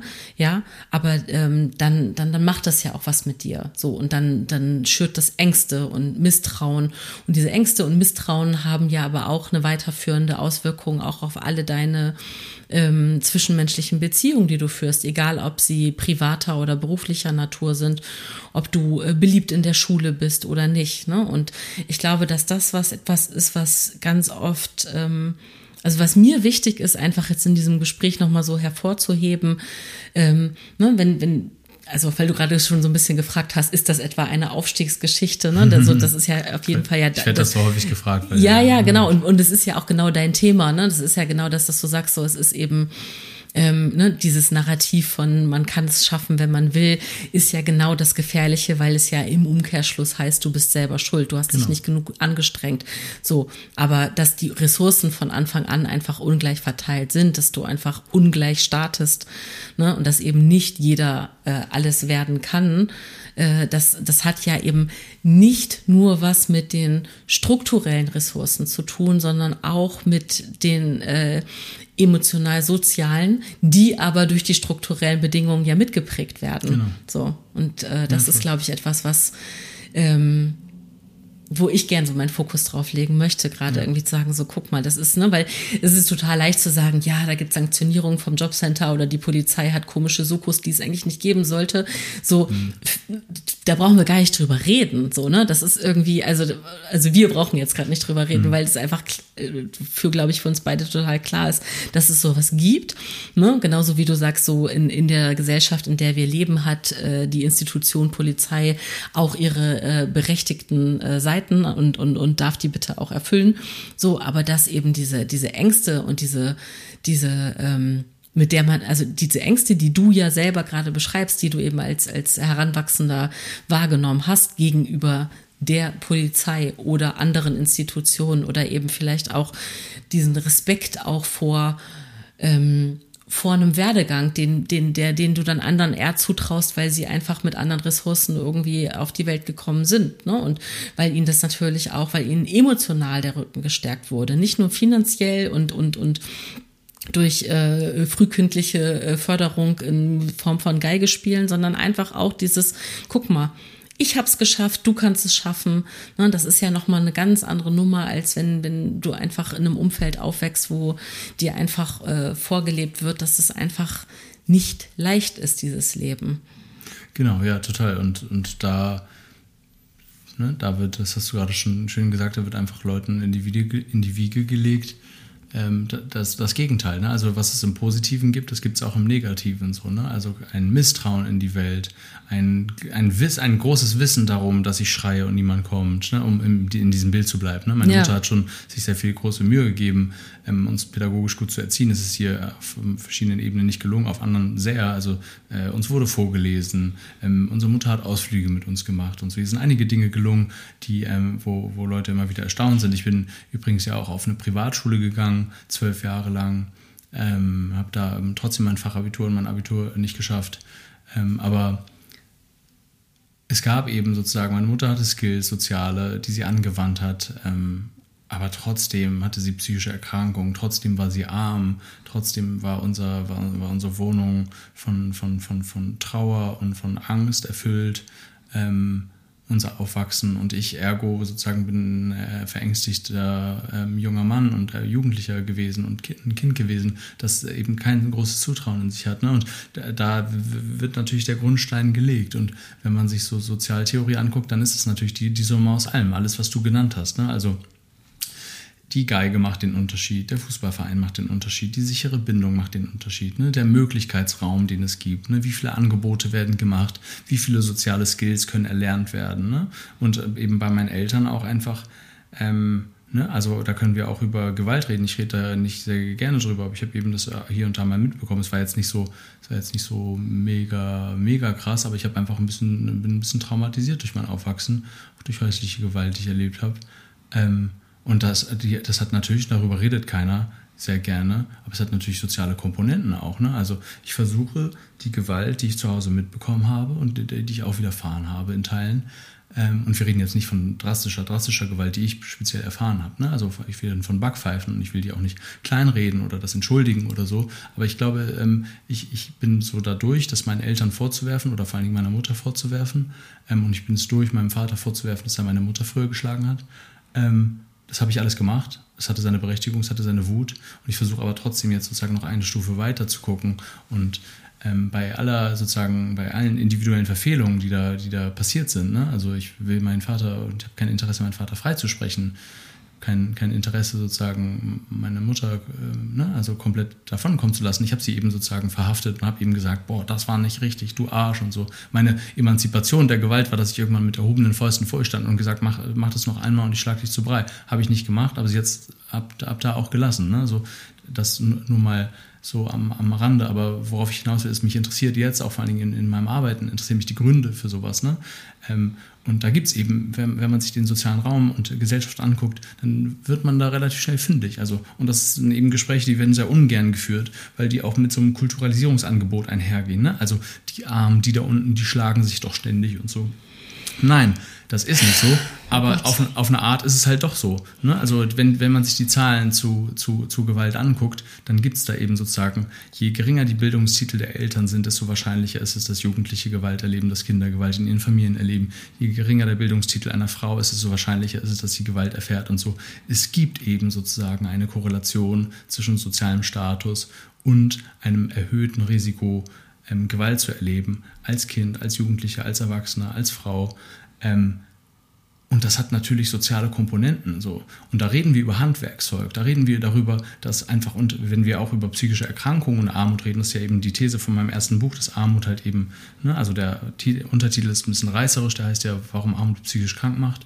Ähm, gemeint ist damit vielleicht eher, wenn Armut psychisch krank macht, weil sie macht halt eben nicht in allen Fällen psychisch krank, aber die, die, die Wahrscheinlichkeit oder das Risiko steigt eben, je, je, je weiter unten man in der Gesellschaft ist, ne, dass die ähm, eigene psychische Erkrankung so sozial, eine soziale Dimension hat, eben auch mit Gesellschaft zu tun hat. Und so ist es eben mit, mit der Gewalt auch. Wenn ich einen Menschen in eine Lebenssituation bringe, und ich rede jetzt über den Staat, ne? also ganz konkret, das adressiert an den Staat, wenn ich einen Menschen in eine Lebenssituation bringe, wo er permanent im Hamsterrad ist und permanent Stress hat und permanent darum kämpfen muss, bis zum Monatsende Geld zu haben und permanent an Lösungen arbeiten muss.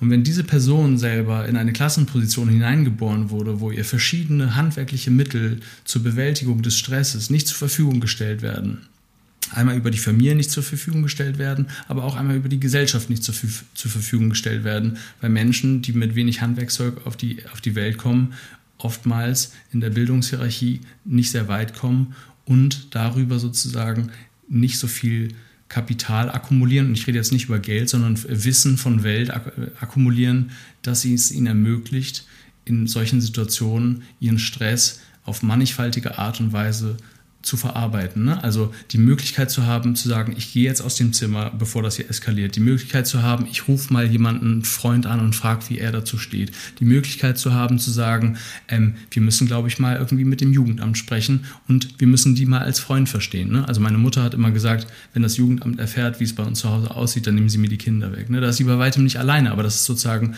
das Amt und so wird als Gegner wahrgenommen. Ne? Das ist bei vielen Armutsbetroffenen so. Also was ich sagen will, ist, ich interessiere mich als Erwachsener und als Journalist, jetzt sind wir bei diesem elendigen Wort angekommen, über das wir vorhin schon gesprochen haben, das Erwachsensein, was bedeutet das? ähm, Gut, dass du es wieder reinbringst. Ja, ja. Ich, ich, ich, ich, interessiere mich irgendwie vor allen Dingen dann sozusagen, also es wird so, auch, auch wenn du die Klassengesellschaft auflöst, wird es immer Gewalt geben und damit, damit bin ich nicht einverstanden. Wir werden sozusagen auch über soziale Gründe hinaus über Gewalt sprechen müssen und machen wir Gott sei Dank auch. Aber wir müssen eben auch sozusagen soziale Komponenten damit ein, einrechnen. Ne? Also Pierre Bourdieu sagt, ich habe gerade eine, eine, eine, schwere, mittel, mittelgradig schwere Pierre Bourdieu-Phase, deswegen äh, zitiere ich den immer. Der, der sagt eben, wenn wir uns Jugendgewalt oder Gewalt an Schulen angucken, dann müssen wir die Lösung für dieses Problem außerhalb der Präventionsprogramme suchen, weil die Lösungen dafür sind in der Regel sozialer Natur. So. Und, und, und, und da bin ich so. Meine Eltern nicht freizusprechen, sie, sie, sie sozusagen in die Pflicht zu nehmen, sich mit ihrer Scheiße auseinanderzusetzen, die sie gemacht haben, check, das habe ich gemacht. Und jetzt interessiere ich mich sozusagen im nächsten Schritt dafür, wie kommt es überhaupt dazu, dass solche Leute solche Entscheidungen treffen? Weil die Gewalt, die ich erfahren habe und die Gewalt, die mein Vater, meine Mutter hat zuteil werden lassen, da reden wir eben nicht davon, dass Leute irgendwie systematisch zu, zu Brei geschlagen werden. Ne? So überhaupt nicht ich will das nicht entschuldigen, ich will das nicht sozusagen, ne? ich, ich wiederhole mich, aber da, da geht es einfach darum, Stress, Stress, Stress, Stress, Stress wird nicht anders verarbeitet. Ich habe keine andere Lösung mehr, weil, ich, weil mein Handwerkskoffer so leer ist, weil da so wenig einzige, weil da so wenig Handwerkszeug drin ist, dass ich nicht weiß, wie ich diese Situation managen kann und es platzt. So. Mhm. Und, und dem kann man bis zum gewissen Grad kann man dem begegnen, glaube ich. Und das mhm. interessiert mich als Erwachsener, um jetzt die Brücke zu bauen. ja, ja. Ich, das spare ich mir noch ein bisschen auf, mhm. weil ich äh, eine Frage brennt mir die ganze Zeit auf der Zunge quasi. Die hast du gerade schon ein bisschen mit beantwortet oder, oder du hast sie schon selber gestellt, weil ich dich fragen wollte, was, was hilft denn?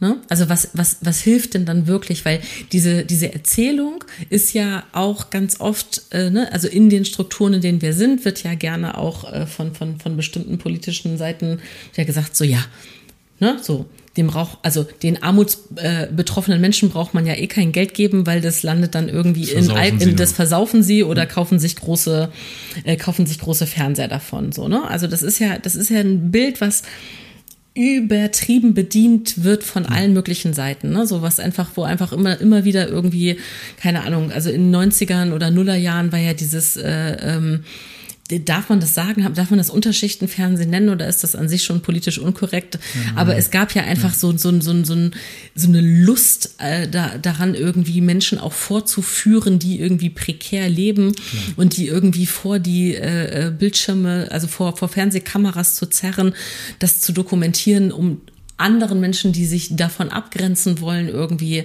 ja, die, die, so, so, so eine voyeuristische Lust irgendwie zu befriedigen. Ne? Und das ist, so wie du gerade gesagt hast, genauso, also wie es eben einerseits nicht stimmt und andererseits eben doch zu sagen, so ja, es ist also in, in, in äh, die Gefahr, ähm, die Wahrscheinlichkeit, Gewalt ausgesetzt zu sein äh, in, in armutsbetroffenen Familien ist höher, einfach weil, und du hast es gerade so schön gesagt, dieser Handwerkskoffer auch fehlt. Ne? Und das finde ich. Ähm, das ist das zweite Problem. Das erste Problem ist sozusagen eine große, große Überdosis an Stress. Ne? So, und dann sozusagen als zweites, ich würde jetzt sozusagen ungern mich auf diesen Handwerkskoffer nur versteifen. Wir können darüber gerne reden, aber ja. so, ich, ich glaube sozusagen, erst fällt das Kind in den Brunnen und dann kann es nicht schwimmen. Aber ich will auch über den Brunnen und den Grund, warum das Kind in den Brunnen fällt, sprechen und nicht nur darüber, warum es nicht schwimmen kann. Aber ich, wir können auch gerne sozusagen darüber sprechen. Aber ich meine, das gehört schon zusammen. Weißt du, was ich meine? Also ja, und genau. das ist ein, ein, wunderbares Bild. Also danke für die Metapher, weil ich an die Frage ist ja auch, also genau, die Frage ist, warum ist das Kind in den Brunnen gefallen genau. und was tun wir damit nicht mehr, damit nicht noch andere Kinder in den Brunnen fallen und brauchen wir diesen Brunnen überhaupt und so weiter. Also das ist eben, dass, dass man, dass man, dass man das nicht, äh, dass man das nicht getrennt voneinander betrachten kann. Das ist äh, mir klar, dass es ultra komplex ist. Aber ich glaube, was ich gerade versuche, irgendwie auch mit einer, ich versuche das auch gerade so ein bisschen für mich selber auch auf so eine leichte Sprache runterzubrechen, weil du, ich einfach dir anmerke, dass du da äh, einfach völlig im Fachvokabular bist ah, und dass das einfach dein Thema ist. Und ich merke so, oh, mir fehlt, mir fehlt gerade mhm. äh, wirklich das intellektuelle Handwerkszeug, um da mit dir mitzuhalten. Und, und das finde ich gerade total spannend, weil wir ja genau darüber auch gerade sprechen. Ne? Also weil es ja auch, weil wir über Teilhabe sprechen und Zugehörigkeit und dass ich denke, boah, das Thema ist auch super schwierig in leichte, also die Komplexität mhm. In leichte Sprache zu übersetzen. Allein das ist ja schon schwierig genug, so, ne? Und zu sagen, ja, woran fehlt es denn eigentlich? So, können wir, können wir die Probleme so lange mit Geld beschmeißen, bis sie aufhören, Probleme zu sein? Und dann ja. kommt aber, dann steht aber trotzdem noch der Handwerkskoffer entweder gefüllt oder eben leer daneben. Deswegen mhm. fände ich das ein total schönes Bild, mhm. zu sagen, hey, ähm, und, und, und damit, dann komme ich jetzt vielleicht sogar doch zu dem Punkt ne, des Erwachsenseins, weil wir darüber gesprochen haben, was ist denn erwachsen? Und ich glaube, ähm, wir würden jetzt wahrscheinlich beide sagen, ja, erwachsen ist, wenn man irgendwie äh, ähm, eine gute Impulskontrolle hat und und, äh, äh und, und lösungsorientiert irgendwie äh, an, an, an Probleme rangeht und und äh, ähm, äh, ja in der Lage ist, sich äh, Hilfe und Unterstützung zu holen und und ne, also das ist das, was wir alles als erwachsen labeln und äh, da möchte ich jetzt mal super provokant sagen, mhm. dass dies das nämlich so zu definieren fast schon äh, mieser Adultismus ist, weil man irgendwie damit ja irgendwie auch Kindern irgendwie abspricht, dass sie äh, lösungsorientiert sind oder dass sie mhm. irgendwie, also natürlich gibt es irgendwo eine, eine, eine Altersphase, in der die Impulskontrolle noch nicht da ist. Also es ist schon was, was glaube ich biologisch so angelegt ist, dass man es erst in bestimmten Lebensjahren mhm. lernt. Das auf jeden Fall. Aber ich würde per se nicht unbedingt behaupten, dass ein zwölfjähriges Kind äh, eine schlechtere Impulskontrolle hat hat per se aufgrund des Alters als eine 40-jährige Person, sondern dass das äh, sehr wohl auch unterschiedlich sein kann aufgrund des der Anzahl der Werkzeuge, die in diesem Handwerkskoffer sind. Mhm. Und das finde ich eine sehr, sehr spannende Frage, mhm. weil die auch super komplex ist. Ja, voll. Ne? Ich, ich, ich würde sozusagen versuchen, eine kurze, weil ich immer so ausschweifend antworte, also oder eine kurze kurzen Einblick zu geben, wie ich das für mich beantworte. Ich glaube schon, dass Geld wirklich den Unterschied macht. Also wenn, eine, wenn es an eine Sache mangelt oder wenn man eine Sache bräuchte, wenn man sich für eine Sache entscheiden müsste, dann wäre es Geld. Und die Leute, die das sagen, ähm, dass ne, wenn man Geld reingibt, dann, dann machen die doch nur das und das. Oder die Person, die sagt, wenn ich jetzt einem Menschen, der um Geld bettelt, Geld gebe, dann kauft er sich doch nur Alkohol oder so. Das ist sozusagen für mich ähm, überhaupt nicht interessant, sozusagen das zu skandalisieren, außer eben die Funktion davon zu problematisieren und das ist eben das Bewahren von Privilegien. Also das, das, das sozusagen nicht abgeben wollen von Geld. Das ist der Hintergrund, warum man diese Sätze sagt. Ob man das jetzt sozusagen selber reflektiert oder nicht, aber so ideologisch gesehen ist, ist das der Hintergrund, warum das gesagt wird. Politiker sagen, dass wir können jetzt nicht immer weiter Geld reingießen, weil dann machen die doch eh immer nur das, weil sie nicht mehr Geld abgeben wollen, weil eben eine größere Anzahl der Politiker vor allen Dingen die im Bundestag sitzen, eben nicht auf der Seite der normalen Menschen stehen. So, und das klingt populistisch, das lässt sich aber, es gibt eine Studie. Was sind denn normale Menschen? Normale Menschen, die arbeiten, die, also die, die Menschen, die morgens aus dem Haus gehen müssen, um Geld zu verdienen. So, das sind ja 70 Prozent oder 80 Prozent der, der Menschen in diesem Land. So. Mhm.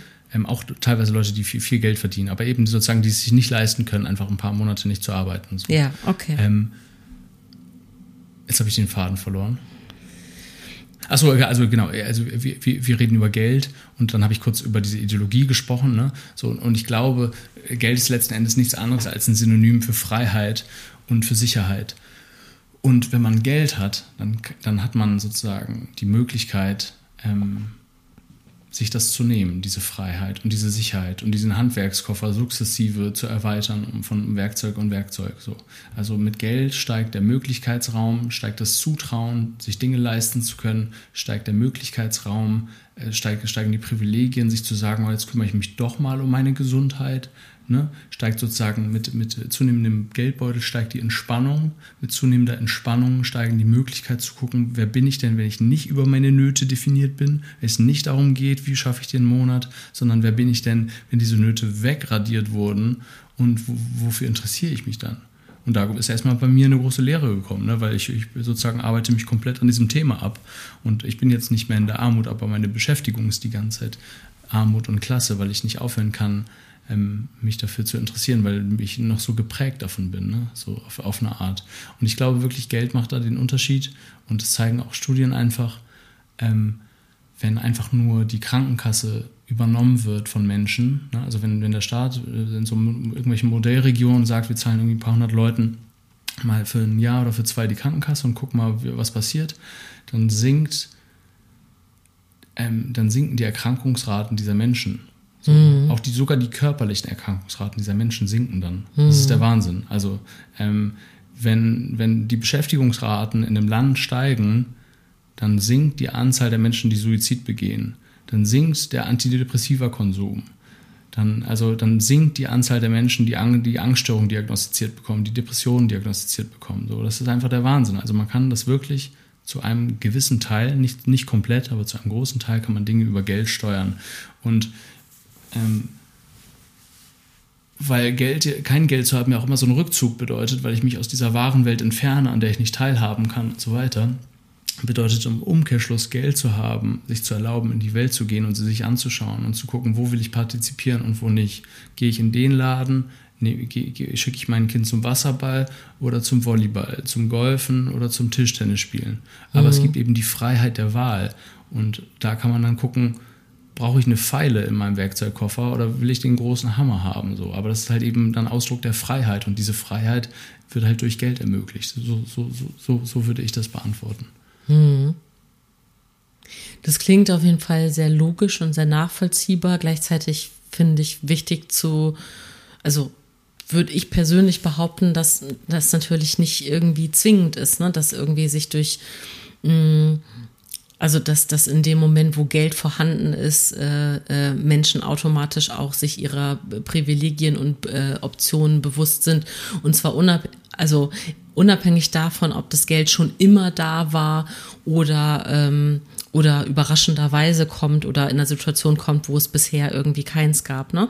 Also auf Deutsch gesagt, du kannst auch viel Geld haben und einfach ein Arschloch sein, der seinen Werkzeugkoffer bewusst leer lässt und sich eben, äh, ne, also so, so, nennen wir Prinz Markus, so keine Ahnung, ja, so diesen, äh, kennst du diesen, diesen, diesen muss mich aufklären, äh, es gibt, okay, du bist nicht drin im Boulevard.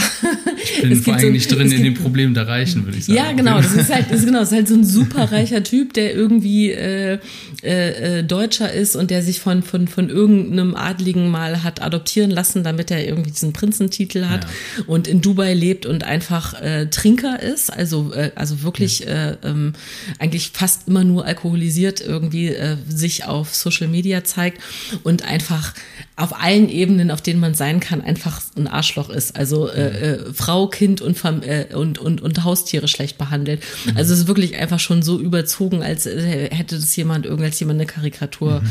Ähm, kreiert ist aber äh, lebende Person. So, das ist natürlich jetzt einfach nur ein Einzelbeispiel. Mhm, Was ich damit sagen will, ist, dass in dem Moment, wo man sagt, Geld hilft, dass es auch okay ist, dass man dann aushalten muss, finde ich, zu sagen, so genauso wie die Menschen, die bereits äh, vermögend sind oder die einfach ausreichend Geld haben, um irgendwie bestimmte Optionen äh, äh, ähm, ähm, wahrnehmen zu können, ist es eben auch genauso auszuhalten, dass die Menschen, denen man irgendwo Geld zur Verfügung stellt, eben auch nur in Anführungszeichen Optionen damit schafft. Ne? Genau. Ne? Und dass man eben Richtig. aushalten muss, dass Menschen trotzdem eigene Entscheidungen treffen und dass das erstmal eine Ebene ist, zu sagen, so, ja. wir können gucken, wie ja. ist Geld verteilt und wie schaffen wir da einfach, ne, was machen wir mit der Ressource Geld, ja. so dass einfach da diese Ungleichheit wegfällt und dass das unabhängig davon zu betrachten ist, was mit diesem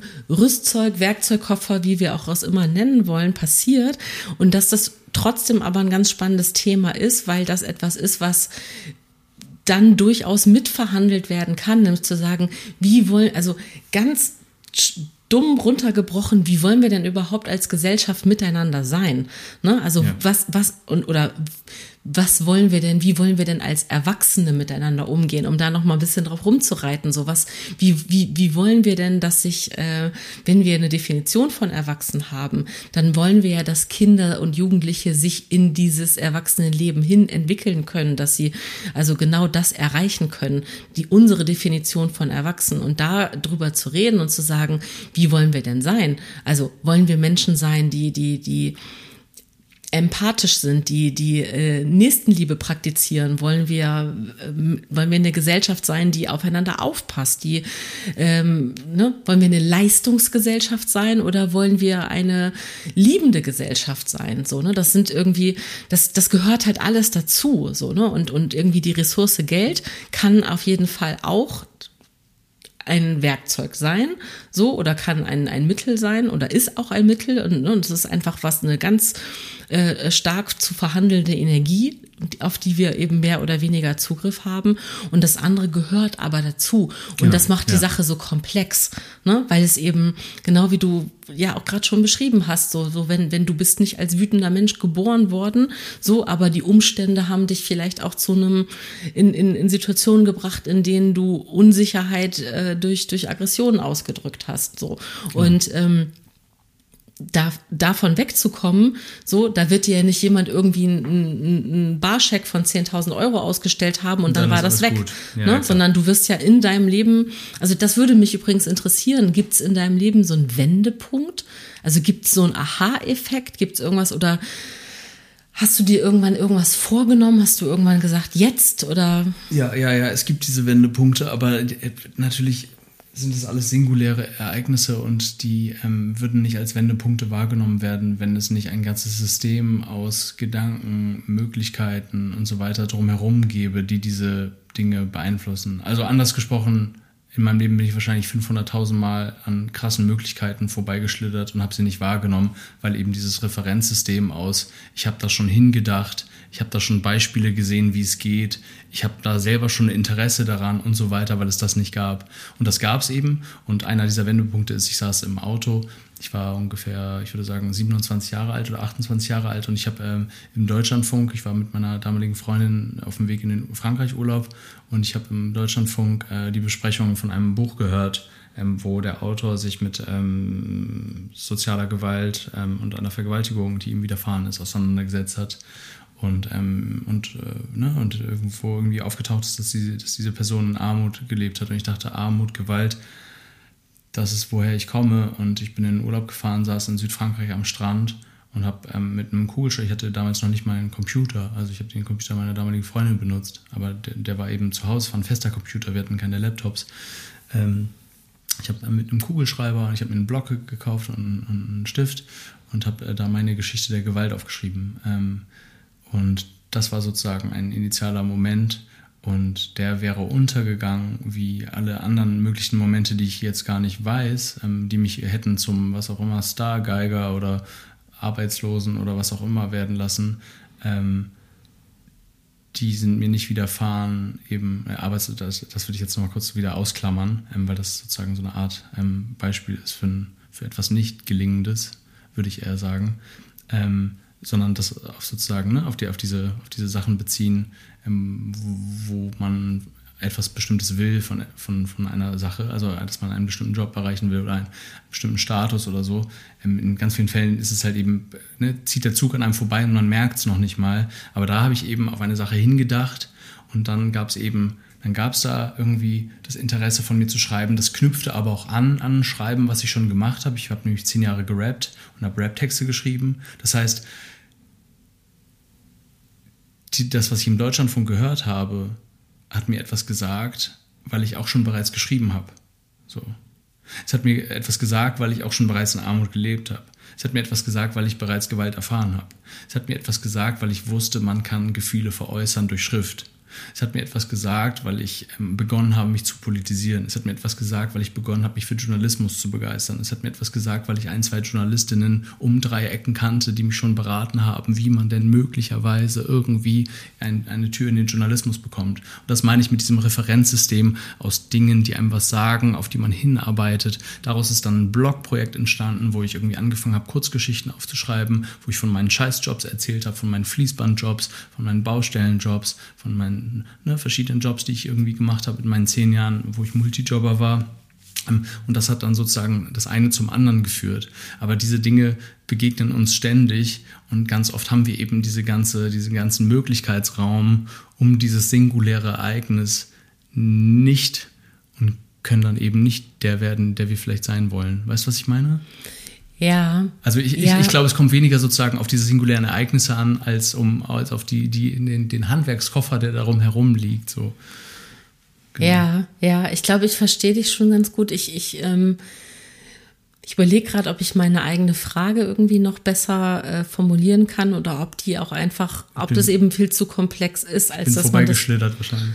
nee, ich, also tatsächlich bin ich, äh, ähm, du hast ja vorhin äh, auch schon im Gespräch, haben wir beide schon festgestellt, dass äh, du gut darin bist, auch äh, meine Gedanken in meinen, in meinen Gesichtsausdrücken schon abzulesen. Und vielleicht siehst du auch gerade, dass ich einfach gerade jetzt auch sehr selbstreferenziell äh, ähm, bin und einfach bei mir gerade suche. Ne? Also dass ich, weil die Frage. Aber es würde mich auch interessieren, wie, wie du das beantworten würdest.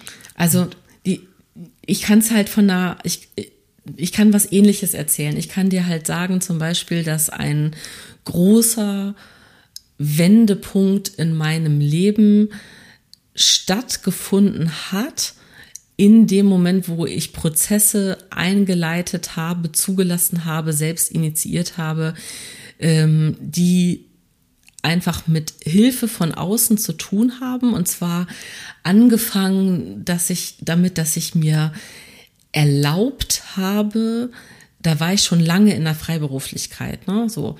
Ähm, aber ich habe trotzdem auch zum Beispiel immer, ich habe mich, in, was, was das Ausgeben von Geld angeht, immer sehr, sehr, sehr klein gehalten. Ich habe äh, aus verschiedensten Gründen unheimlich Angst davor gehabt, Geld auszugeben. Also auch überhaupt, was meine ganze Risikobereitschaft angeht. Im finanziellen Bereich hätte ich niemals Freiberuflerin werden dürfen. Hm. Eigentlich, wenn ich überlege, wie, wo ich so her, wo ich so herkomme vom, vom nur emotional, ne? Hm. Jetzt gar nicht irgendwie, wie, wie es mir tatsächlich äh, ähm, finanziell ging. Und dann habe ich mir erlaubt, und das ist ja auch schon die Frage, woher kam dieser Impuls, mir das zu erlauben, mir ein, äh, ein, mich coachen zu lassen von einer Frau, mit der ich dann nur am Telefon gesprochen habe. Und ich wusste noch gar nicht so genau, worauf das hinausläuft. Am Ende habe ich wahnsinnig viel geweint. Und es war wie eine erste kleine Therapiestunde, auch wenn wir über meine ähm, ja, meine Freiberuflichkeit, über meine berufliche Situation gesprochen haben, würde ich jetzt im Nachhinein sagen, dass ich da erstmal gemerkt habe, wie viele Ängste ich irgendwie zu sortieren habe und zu begreifen habe, um überhaupt zu verstehen, wer ich bin.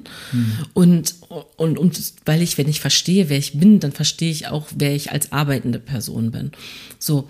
Und dem hat sich viel angeknüpft, ne? Und, und äh, bis eben zu dem Punkt, wo ich irgendwann eine Gesprächstherapie angefangen habe, in der, äh, die, die in eine Psychoanalyse gemündet ist, in der, in der ich aktuell immer noch bin. Also ich mhm. bin immer noch in diesem Prozess. Und ich kann dir zum Beispiel sagen, das ist eben auch nicht dieser eine Tag oder dieser eine Aha-Effekt, aber in dem Moment, wo dieser Prozess losgegangen ist, dass ich aktiv mir Unterstützung geholt habe, eben auch was meine psychosoziale Entwicklung angeht und, und eben mich als ich verstanden habe, dass ich mich als Mensch überhaupt erstmal selber verstehen muss, damit ich überhaupt weiß, was meine Ressourcen sind und was ich kann. Und ne, damit viel, viel besser umgehen kann. Also ich musste erstmal wissen, wie ich diesen Koffer aufkriege, um zu gucken, ja. was da an Werkzeug drin ist. So. Ne? Und das, das ist eigentlich mein, meine Lebenserfahrung. Und ich finde das unheimlich, ich wünsche manchmal, ich könnte das so ganz klar benennen. So, ich könnte ganz klar sagen, man muss genau diese Tastenkombination am Computer, diese drei Knöpfe muss man drücken und dann passiert das und das. Dann geht das Tool in Photoshop auf und dann kannst du das Bild so und so bearbeiten. Da, da, ja? Ich meine, ich mein, das geht ja auch, aber jeder hat halt drei eigene, ganz individuelle Knöpfe. Ne? Das genau. ist ja das Problem. So. Ja, genau. Und das ist, das ist so, ich glaube, deswegen habe ich gerade so, so Fragen geguckt oder habe so überlegt, mhm. was kann ich mit dem anfangen, weil ich gerade auch gedacht habe, ja gut, wie bist du denn überhaupt dazu gekommen, Deutschlandfunk zu hören?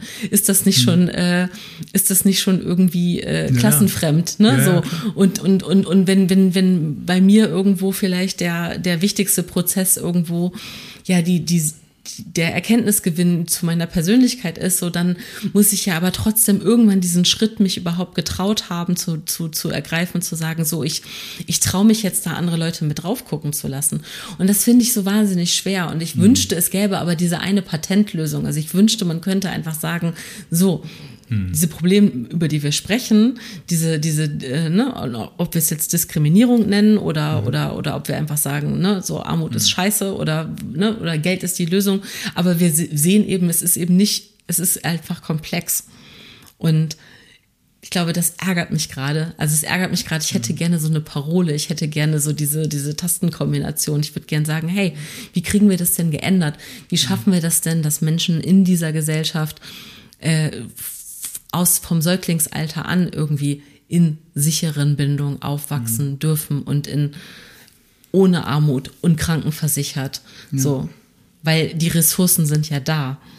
Ja, eben, und, und, und, und ich glaube, das ergibt auch schon Sinn, das auf verschiedene Arten zu beantworten. Aber ich bin eben ganz, ganz doll Fan. Also, äh, wenn man das sozusagen gemein sagen wollte, dann würde ich sagen, ich würde gerne in die privilegierte Lage bekommen, nicht in eine sozial benachteiligte Klasse hineingeboren zu werden und trotzdem in Ruhe meine Depressionen zu pflegen. Weißt du, was ich meine? Also, so, also, oder mit anderen und mit einfachen Worten, so, ich würde lieber im Taxi heulen als in der Straßenbahn oder dieses ja. berühmte Bild. Weißt du, was ja, ich meine? Also, mhm. so, das ist schon als Ausdruck sozusagen einer, einer anderen, eines, einer, einer anderen Möglichkeit oder eines, eines, eines Privilegs. So, da, da, das ist eben auch Freiheit, ne? Also so und, und das ist natürlich, natürlich ist es sozusagen, ist es nichts Befriedigendes, aber ich denke, mir werden die nächsten 50 oder 100 Jahre wahrscheinlich so viel damit zusammen. Also guck mal, ähm, die, die psychischen, äh, psychischen Erkrankungsraten in unserer Gesellschaft, so auch in der Klasse der Reichen, also in diesen wenigen Prozent, die es gibt, sechs oder sieben Prozent, ich glaube sieben Prozent Menschen in Deutschland sind reich.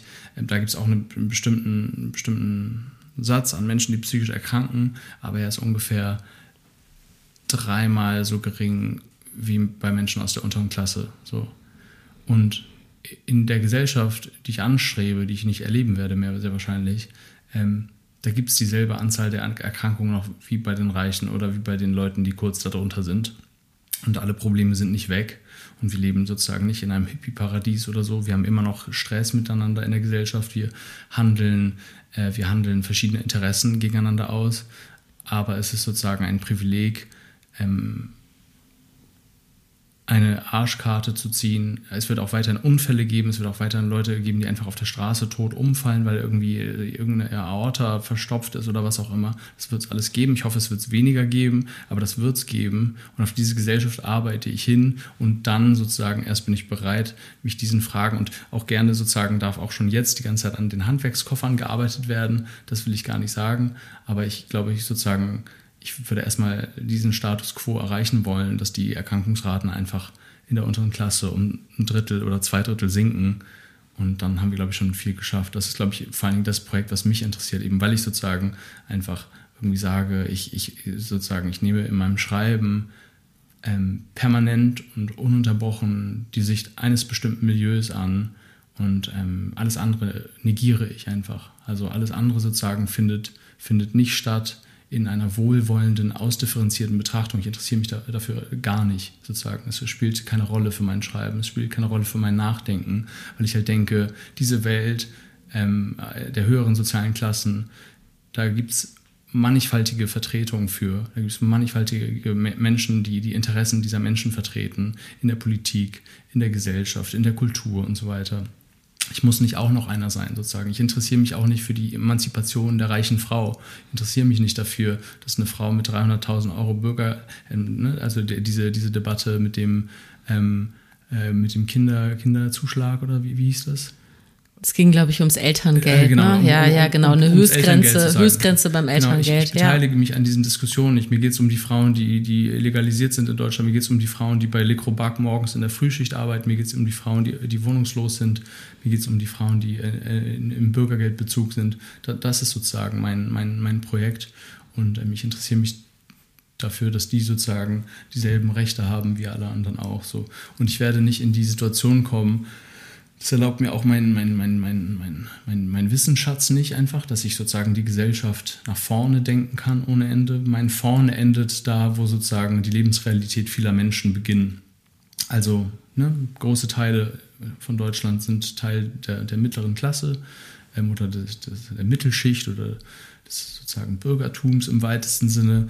Und ich interessiere mich dafür, dass irgendwie 20, 18, 25 Prozent, je nach Lesart der Menschen, die noch darunter angeordnet sind, eben Zugang zu denselben zu derselben Freiheit und zu denselben Problemen haben. Und das, denke ich, ist eine rein, rein politische, rein politischer Natur. Deswegen würde ich sozusagen die entgegnen und das aber sehr freundschaftlich, ähm, dass ich, also ich bin total für Parolen und ich bin auch total sozusagen für, für Ideologie, weil ich halt eben glaube, wir leben in einer Ideologie die ganze Zeit, die sich verkauft als eine Nicht-Ideologie, die sagt, wir sind sozusagen frei von Ideologie und ich glaube, diese Ideologie ist eine, eben eine Art äh, Diktatur des Bürgertums oder sowas. Ähm, es ist eine Ideologie, die meinen Leuten nichts nutzt, sondern ganz im Gegenteil, die denen schadet. Und ich will sozusagen da eigene Ideologie entgegensetzen. Und die ist sozusagen nicht gefährlicher, als dass ich sage, manche Menschen werden einige ihrer Privilegien verlieren, so wie ich mir die Welt vorstelle.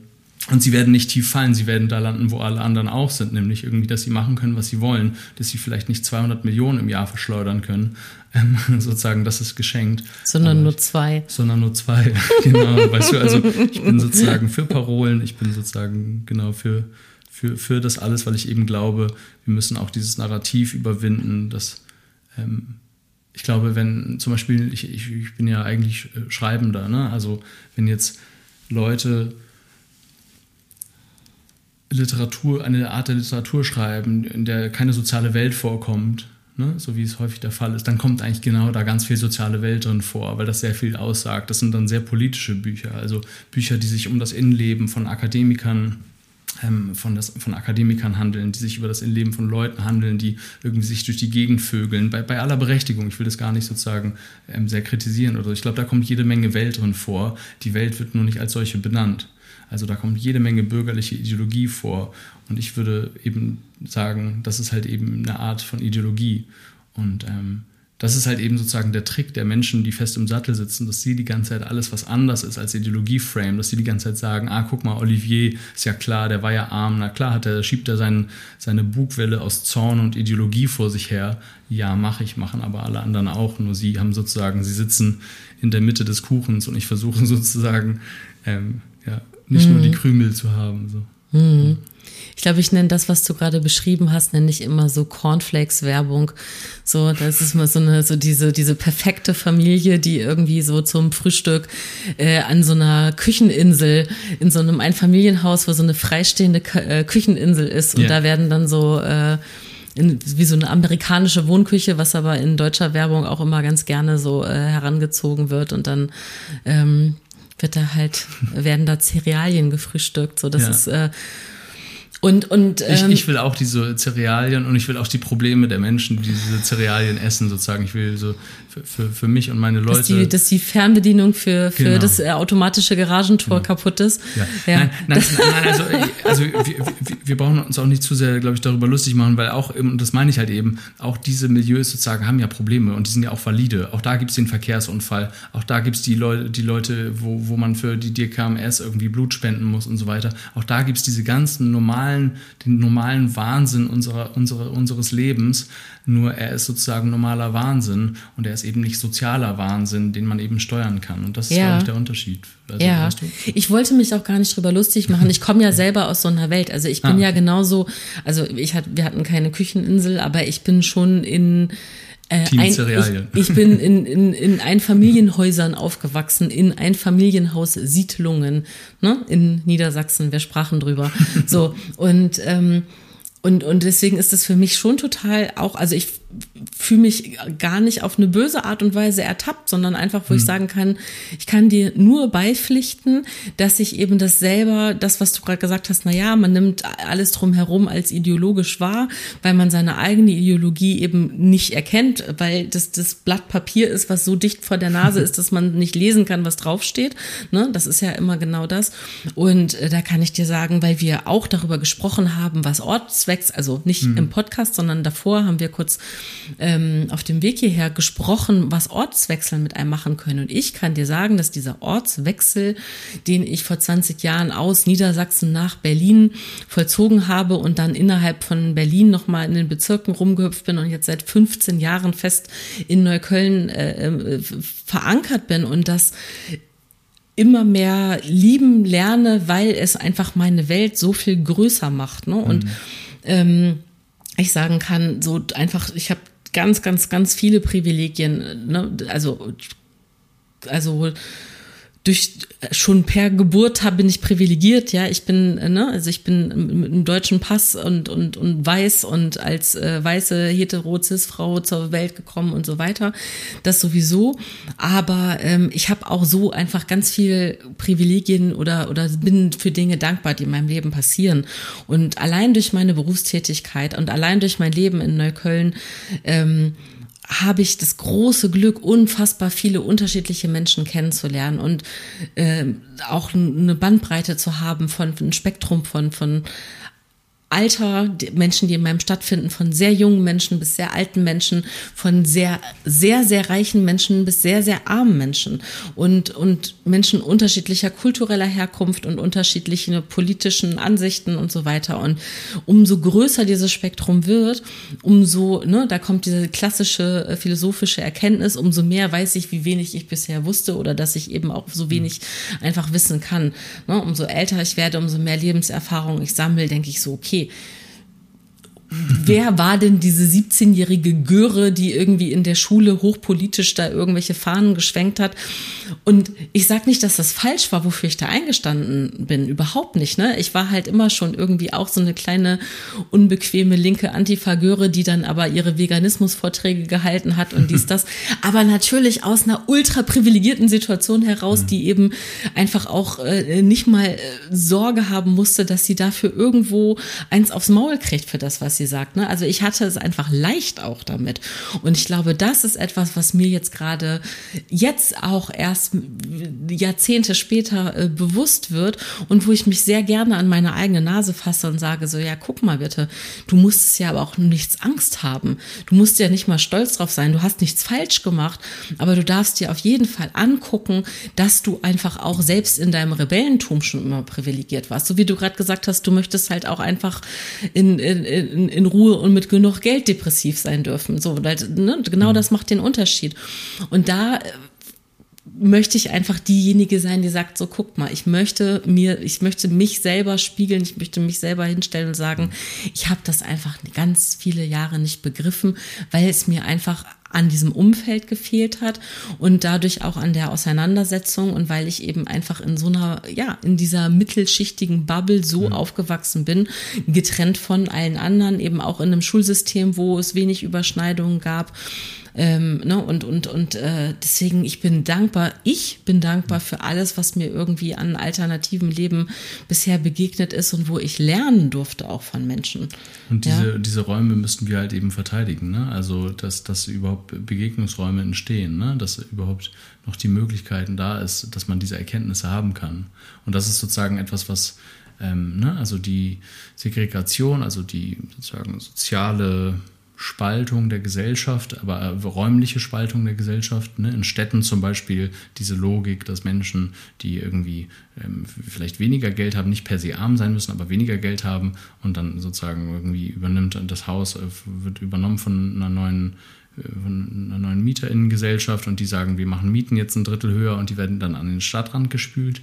Ähm, ne? Also dass sozusagen sozial immer weniger durchmischtere Bezirke und Gegenden sind, wo immer weniger sich begegnet wird, zwischen den Klassen, zwischen den sozialen Milieus, dass, dass man das verteidigen muss. Diese Gesprächsräume, diese ähm, Möglichkeiten einfach, also Möglichkeiten einfach schaffen muss der Interaktion. Und das leistet erstmal gar nichts, außer dass eben mein, meinetwegen auch Konflikte ausgehandelt werden können oder dass halt überhaupt die Möglichkeit da ist, dass etwas passiert. Das muss ja noch nicht mal was Gutes sein. Also ich will jetzt nicht sagen, es begegnen sich einfach 100 Leute mit verschiedenen sozialen Status und alles wird gut, sondern ich will sagen, da, wo sich 100, soziale, äh, 100 Leute mit verschiedenen äh, Biografien und verschiedenen sozialer Herkunft ähm, begegnen, da findet überhaupt erst, äh, da wird überhaupt erst ein Wissen verbreitet, was dir jetzt äh, offenbar seit einiger Zeit zur Verfügung steht, dass die Welt einfach unfassbar groß ist, auch schon in Neukölln sozusagen, wenn man da der halben Welt begegnet oder ich leg dir das jetzt in den Mund, aber auf jeden Fall vielen ja. Lebensrealitäten, die du, die nicht deine sind und über die Perspektiven du dankbar bist, weil du dadurch merkst sozusagen, wie, wie klein, das hast du jetzt nicht gesagt, aber sozusagen wie, wie, wie klein dein eigener Blick ist und wie, wie groß die Welt um dich herum ist und was alles an Möglichkeiten da ist. Und, und das ist was Gutes, glaube ich. Und das sorgt aber auch für Schmerz. Ne? Also ich bin ja auf eine Waldorfschule gegangen und äh, ich will das aber sozusagen als was, das, ist, das wird positiv enden, dieser kleine Exkurs. ja, okay. Auch wenn der jetzt sich so äh, falsch rum ankündigt. Ähm, auf der Waldorfschule wurde ich ganz oft beschämt und ganz oft auch unabsichtlich beschämt. Ne? Also ganz viele Leute meinten das da überhaupt nicht böse mit mir und so. Aber du bist da an einem Ort, wo viele Menschen sind, die einfach viel mehr Geld haben als du, die ganz anders wohnen als du. Ähm, auch einfach ein, ein paar reiche Kinder da eingeschult waren in meiner Klasse. Und wenn du dann nicht die richtigen Klamotten hast, wenn du dieses ganze Game sozusagen des Schülerseins nicht angemessen spielen kannst für Leute, die mehrheitlich in sozusagen eigenen gekauften vier Wänden leben, ähm, dann, dann fällst du da auf. So. Und ähm, wenn ich mir angucke, wer in meiner Klasse gemobbt wurde, dann hatte das nicht irgendwie, du arme Sau, du hast aber nicht das und das. Aber die Mehrheit der Leute, die gemobbt wurde, da hat es, würde ich sagen, das ist mein subjektiver Eindruck, hat es eben sozusagen, letzten Endes sind so, soziale Gründe auch. Ne? Also, und diese, diese Gefühle der Scham, diese Gefühle des Schuldhabens, des nicht mithalten können, die sind eigentlich Ausdruck von etwas, was den Leuten aus meinem Haus, den Schülern, den Leuten äh, in meinem Alter, den Kindern in meinem Alter aus meinem Haus, was denen nicht möglich war. Ne? Wir haben in einem Mietshaus gewohnt, wo wir und eine andere Familie eigentlich die einzigen Deutschen waren. Der Rest waren türkische und kurdische Kinder und die sind alle auf dieselbe Schule gegangen. Und in dieser Schule gab es viel weniger soziale Begegnungen mit anderen sozialen Milieus. Da gab es dann dadurch auch automatisch weniger Beschämung, weil wenn mehr Leute gleich sind, wen soll man dann beschämen? Natürlich beschämt man dann vielleicht aus anderen Gründen, aber vielleicht ein bisschen weniger. Ne? Also weniger diese so Sozialscham. Ah, du kennst nicht Dragon Balls. Ah, du hast keinen Fernseher zu Hause ah, am ersten Tag der Klassenreise ist dein Taschengeld schon alle, hahaha, ähm, ich habe ja noch 150 Euro und so. Ne? Die, diese ganzen Gründe sozusagen fallen auf so einer Schulform, wo die Mehrheit so ähm, alle denselben Kontostand haben, die, die, fällt schon mal weg. Ähm, also ist sozusagen diese Beschämung, und das ist natürlich irgendwie auch ein, ähm, ein, ein steiles Beispiel von mir, was vielleicht Leute anders sehen werden, aber diese Beschämung ist eigentlich sozusagen Ausdruck von, von einem Möglichkeitsraum, von einer Gesellschaft, von, von einem gesellschaftlichen Status innerhalb der unteren Klasse, die im, im Aufstieg begriffen ist, die die Möglichkeit überhaupt hat, mit anderen Leuten in Berührung zu kommen. Und, mm. und so sehe ich das. Und, und deswegen glaube ich auch, dass ganz viel wird über Scham und Klasse geredet und es wird ganz viel für Synonym genommen. Scham und Klasse, Scham und Armut ist dasselbe. Und ich glaube, viele Menschen, die arm sind, werden viel weniger beschämt, als viele Leute ähm, für wahr haben. Weil wenn wir uns angucken, wer über Klasse spricht, dann sind es vor allen Dingen, die Armutsklasse ist nicht eine singuläre Klasse, wo alle denselben Eindruck zur Welt haben, sondern besteht aus ganz vielen verschiedenen Milieus und Klassenfraktionen. Und es gibt da einen, einen, einen bestimmten sozialen Typ in dieser unteren Klasse, in der Klasse der Armen, die eben manchmal akademische Geschichten schon haben in ihrer Familie, die eben vielleicht über sowas, so, so, so soziale Konstruktionen wie so Patenonkel oder so verfügen, ne? Mhm. die so diese Allies haben, die sagen, come on, ich helfe dir hoch, du hast keine Bücherhallenkarte, jetzt hast du plötzlich eine Bücherhallenkarte. So ähm, ich habe noch ein Instrument im Keller, willst du es mal probieren? So, ich kann dir Nachhilfe geben und so. Ne? Also diese ganzen Sachen sozusagen. Das sind also es, es gibt so Erhebungen dazu, dass die die Journalistinnen aus der unteren Klasse mehrheitlich ähm, angeben, dass sie mit Büchern aufgewachsen sind zu Hause. Ja. Mehrheitlich angeben, dass in ihrer Familie irgendwo schon jemand studiert hat. So. Das ist ein spezieller Typ und der wurde, glaube ich, exponentiell beschämt, eben weil er permanent in Kontakt war mit höheren sozialen Milieus. So. Und dann gibt es eben die, Stadtren die Stadtrandfraktion sozusagen, die ich jetzt mal so nenne. Mhm. Ich will das auch nicht stigmatisieren, wo es viel weniger Begegnungen gibt mit anderen sozialen Milieus, wo es viel weniger Reibung dadurch auch gibt und die viel mehr unter sich bleiben, wo die Armut aber möglicherweise schlimmer ist, aber die Beschämung kleiner ist. So. Das heißt, ich nehme meine Beschämung auf der Waldorfschule und das ist sehr subjektiv und streitbar, aber ich nehme sie als Ausdruck einer als, als schlechte Seite einer guten Medaille wahr, sozusagen. Weißt du, was ich meine? So, genau. Ja, ja. ja. Das ist ein komplexer hart. Gedanke, ja. Ja, ja das ist auch, also tut auch weh, das zu hören. Also weil, ja, ich, ich sehe es an deinem Gesicht. Ja, ja, weil, weil, weil ich, also wir, wir sprechen ja über dich auch als, als Kind oder Jugendlicher, mhm. ne? Und natürlich äh, mein, mein, mein Mutterherz blutet, das einfach so zu hören. Also wenn allein das Gefühl von, von Scham zu empfinden und gleichzeitig dich jetzt als Erwachsenen darüber sprechen zu hören, der, der, der, der, der, der dann halt irgendwie ähm, trotzdem das als ein, ja, als ein was Gutes oder als eine Chance wahrnehmen kann. Und ich kann, möchte dem halt dann einfach nur so zu, ich möchte dann nur zurückmelden, sagen, ne, als ich gerade hier von der, der Cornflakes-Familie und so gesprochen habe und eben du auch ja das so gut beschrieben hast, wie wie wenig Menschen einfach dann ja die, die eigene ideologische Bubble in dem Moment diese, von diesem Bürgertum irgendwie bewusst ist. Ne? So dieser, dieser wichtige Satz einfach so, check your privilege ist, also das ist etwas, was ich so doll gelernt habe. Ich habt sie auch schon tausendmal erwähnt. Das ist hier äh, Sophia äh, Hofmann, ist eine, eine Aktivistin. Vor allen Dingen ist sie Köchin und hat ein, inzwischen ein Restaurant eröffnet in, in äh, ähm, Berlin. Aber sie ist eben auch auf ganz vielen ähm, Ebenen einfach eine wirklich total inspirierende Aktivistin. Und von der habe ich diesen Satz einfach quasi eingetrichtert bekommen, einfach nur, weil ich ihr auf Social Media folge oder eben auch inzwischen persönlich mit ihr gesprochen habe. Und das ist für mich das, was ich sozusagen ähm, ne, wenn, also wenn wir jetzt doch nochmal über diese Tastenkombination reden, dann ist das etwas, wo ich einfach Menschen immer wieder gerne darauf hinweisen möchte, sagen, guckt mal, wo ihr steht, guckt mal, was eure Ressourcen sind, guckt mal auch, was ihr anzubieten habt und ähm, warum ihr da seid, wo ihr seid. Ne? So, ohne dass ich mich als Oberschichtenkind mhm. sehe, überhaupt nicht. Ne? So, aber ich weiß einfach, ich habe trotzdem, ich war als Kind nicht von Armut betroffen. Und das ist schon mal ein Riesenunterschied zu jemandem wie dir, der sagt, ich, mhm. du warst es aber. So, und dann gibt's eben diese ganzen anderen Ebenen von, von privilegiert sein, die ich gerade schon so angesprochen habe. Ne? Ich habe einen deutschen Pass, ich, äh, ich, mich guckt keiner schief an wegen einer Religions- oder Nicht-Religionszugehörigkeit. Ne? Also es ist einfach, ich habe so viel, so viele Probleme habe ich einfach nicht, die für andere Menschen Alltag sind. Mhm. Ne? Und ich finde, das ist eine generelle Geschichte, die ich einfach allen Menschen ans Herz legen möchte. Ne? So wie du ja für dich selber auch sagst, guck mal, du hattest dann, ne, ähm, du hattest Zugang zu Büchern, dir wurde vorgelesen, mhm. du warst auf der Waldorfschule. Mhm. So. Und einfach zu sehen, was hat das mit mir gemacht, was hat mir das für Chancen gegeben und was kann ich auch aber damit anfangen und was kann ich davon auch abgeben und weitergeben. Ne? Und, und ich mhm. fand es gerade total schön, als du gesagt hast, ja, da gibt's diese Patenonkelfigur oder es gibt ähm, Mentorprogramme oder was auch immer. Ich glaube, dass das, ich bin einfach ein Hippie-Herz, ne? Ich bin, ich, ich, ich, ich, ja, ja. ich, äh, also ich, ich möchte, ich möchte einfach an eine gute Welt glauben ja. und ich möchte auf jeden Fall irgendwie Teil davon sein, das, äh, äh dieses Ziel zu erreichen. Und ähm, zum Beispiel Mentor zu sein für jemanden, der, der, der, der, der einfach weniger privilegiert ist oder Steigbügelhalter ist so ein Wort, was ich total gerne benutze. Ne? Und ich habe mhm. einfach in meinem Leben ja auch Menschen gehabt, die mir Türen geöffnet haben und, und, und einfach an meiner Seite standen.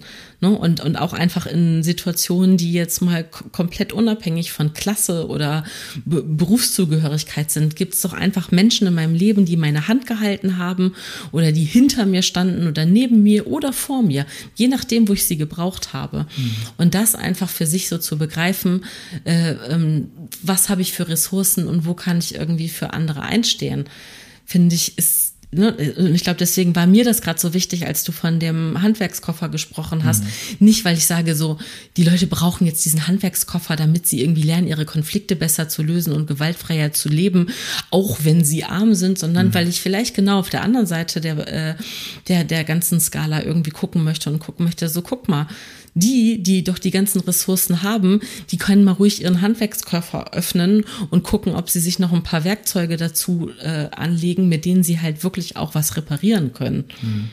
Und ich glaube halt, es gibt einen Grund, warum sie das nicht machen. Und ich glaube auch, es gibt einen Grund, ich bin nämlich nicht so Fan von diesem Privilegiengespräch so sehr, weil ich glaube, es gibt einen Grund, warum das Privilegiengespräch so modern ist, weil man halt eben sozusagen, äh, das ist jetzt ein bisschen polemisch, aber ein bisschen so sagt, ja, ich reflektiere jetzt mal ein bisschen rum, aber diese Privilegien sind ja Ausdruck einer bestimmten sozialen Position.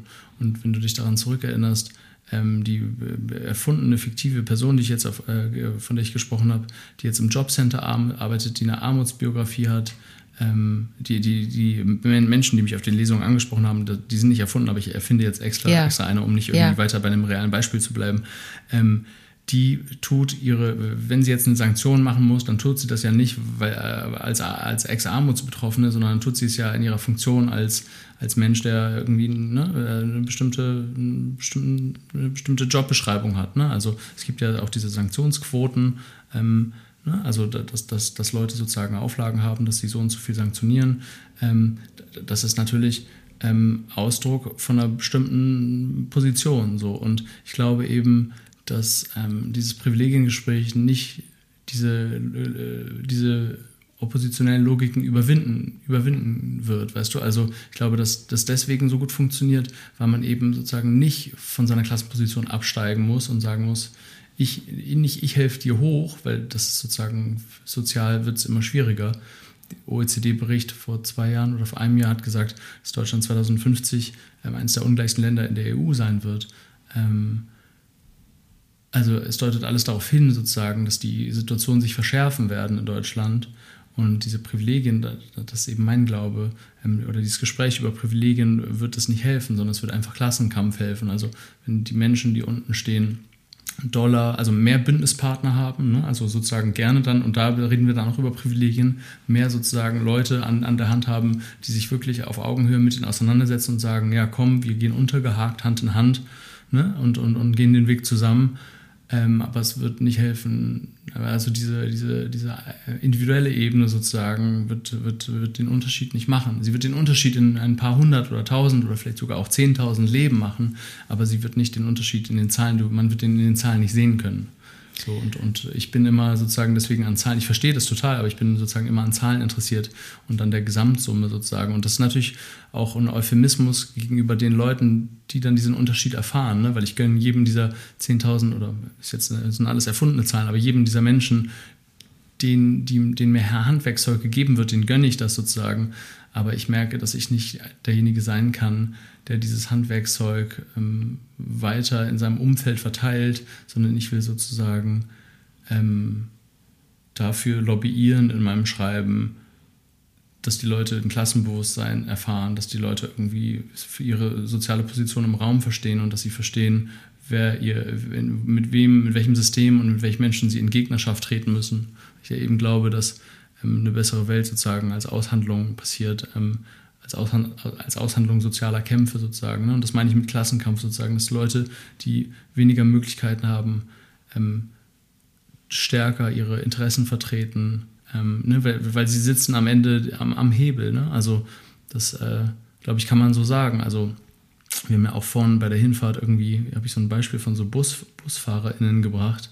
Wenn jetzt alle BusfahrerInnen in Hannover streiken würden, dann würden die Leute sehen, wer, wer, wer zu ihrem Job kommt. Ne? Also, so, mhm. also man sitzt sozusagen, die Leute aus der ArbeiterInnenklasse sitzen am Ende des Tages am Hebel. So, das, das sieht man ab und zu, gibt es so Berichte darüber, wie wenn, wenn manchmal Krieg ist und jetzt ist ja gerade an vielen Orten Krieg, dass dann manche Leute, die im Hafen arbeiten, dann bestimmte Schiffe blockieren, weil sie wissen, dass da Waffen geliefert werden. So. Mhm. Das heißt, manche, also die Leute, da, da rede ich wirklich über eine bestimmte Position im Produktionsprozess, die ihnen ermöglicht, über ihren Job zu sagen, Werktor E bleibt heute zu. Mhm. So. Und da sehe ich sozusagen, und es ist eine sehr naive Hoffnung, aber da sehe ich sozusagen die Hoffnung drin. Ne? So, und das, das kommt, das muss von unten kommen, glaube ich. Wie das passieren wird, da, das müssen andere Leute sagen. Da habe ich als Schreiber auch nicht mehr die, die Wolltest du nicht die, Schade, nee, ich, ich, ich, ich, dachte, ich dachte, du, du rufst jetzt die Revolution aus. Nee, ich, ich, kann die nicht ausrufen und ich kann sozusagen, ich kann die sozusagen nur mit versuchen herbeizuschreiben, aber ich kann sozusagen, also ich kann dann auch, ich bin ein ganz schlechter Revolutionär sozusagen. Ich bin, ich wollen, wir, wollen wir jetzt nichts anzünden? Ich dachte, das war der Plan. Nein, aber ich, ich, möchte sozusagen Leute da, dazu ermutigen, das zu tun. Ja. Nein.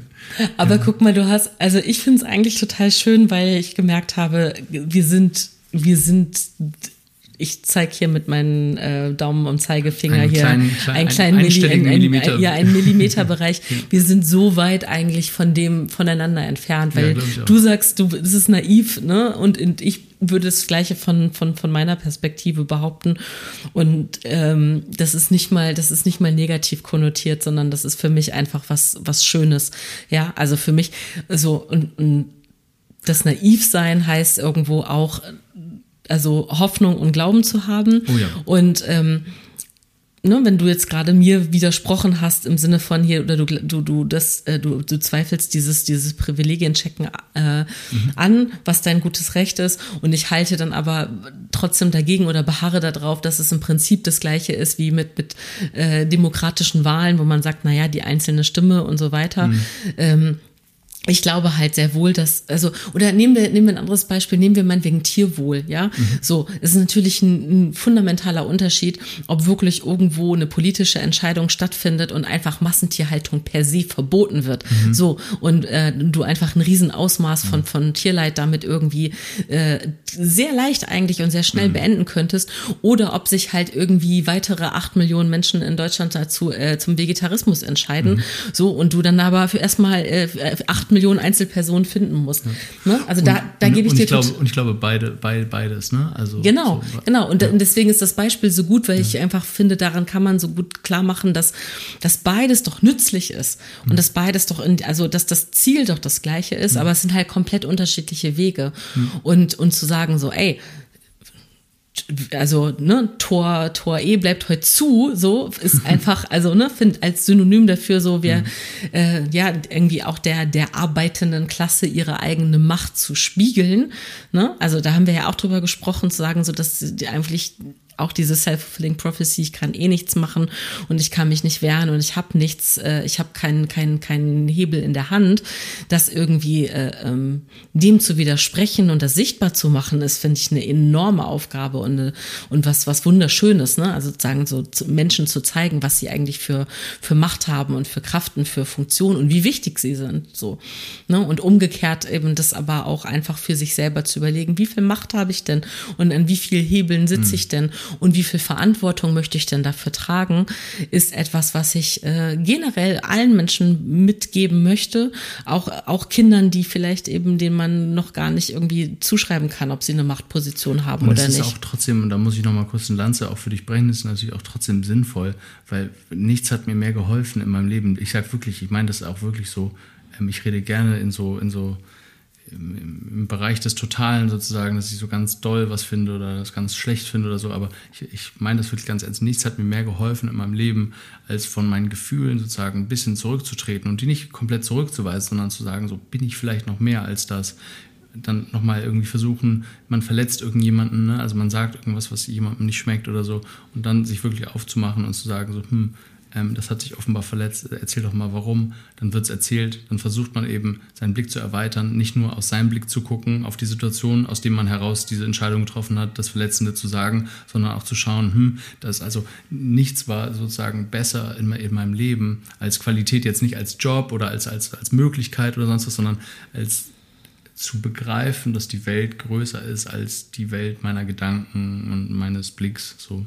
Ähm, und, und, da gibt es natürlich Anknüpfungspunkte. Also ähm, ich will das auch nicht total zurückweisen. Ich glaube nur, die politische Funktion ähm, dieser, dieses Privilegiencheckens ist sozusagen, lässt sich nicht sehr gut quantifizieren, aber ich glaube sozusagen auf individueller Ebene, dass es ähm, gut ist, von, von sich selber zurückzutreten und zu sagen, hm, wie, wie, wie, wie wirkt das denn von außen und wie machen das denn andere und so, dass es halt voll wichtig ist und dass es halt eben auch Ausdruck ist von, von einer Gesellschaft, die nicht nur bei sich ist, sondern sich auch um andere sorgt.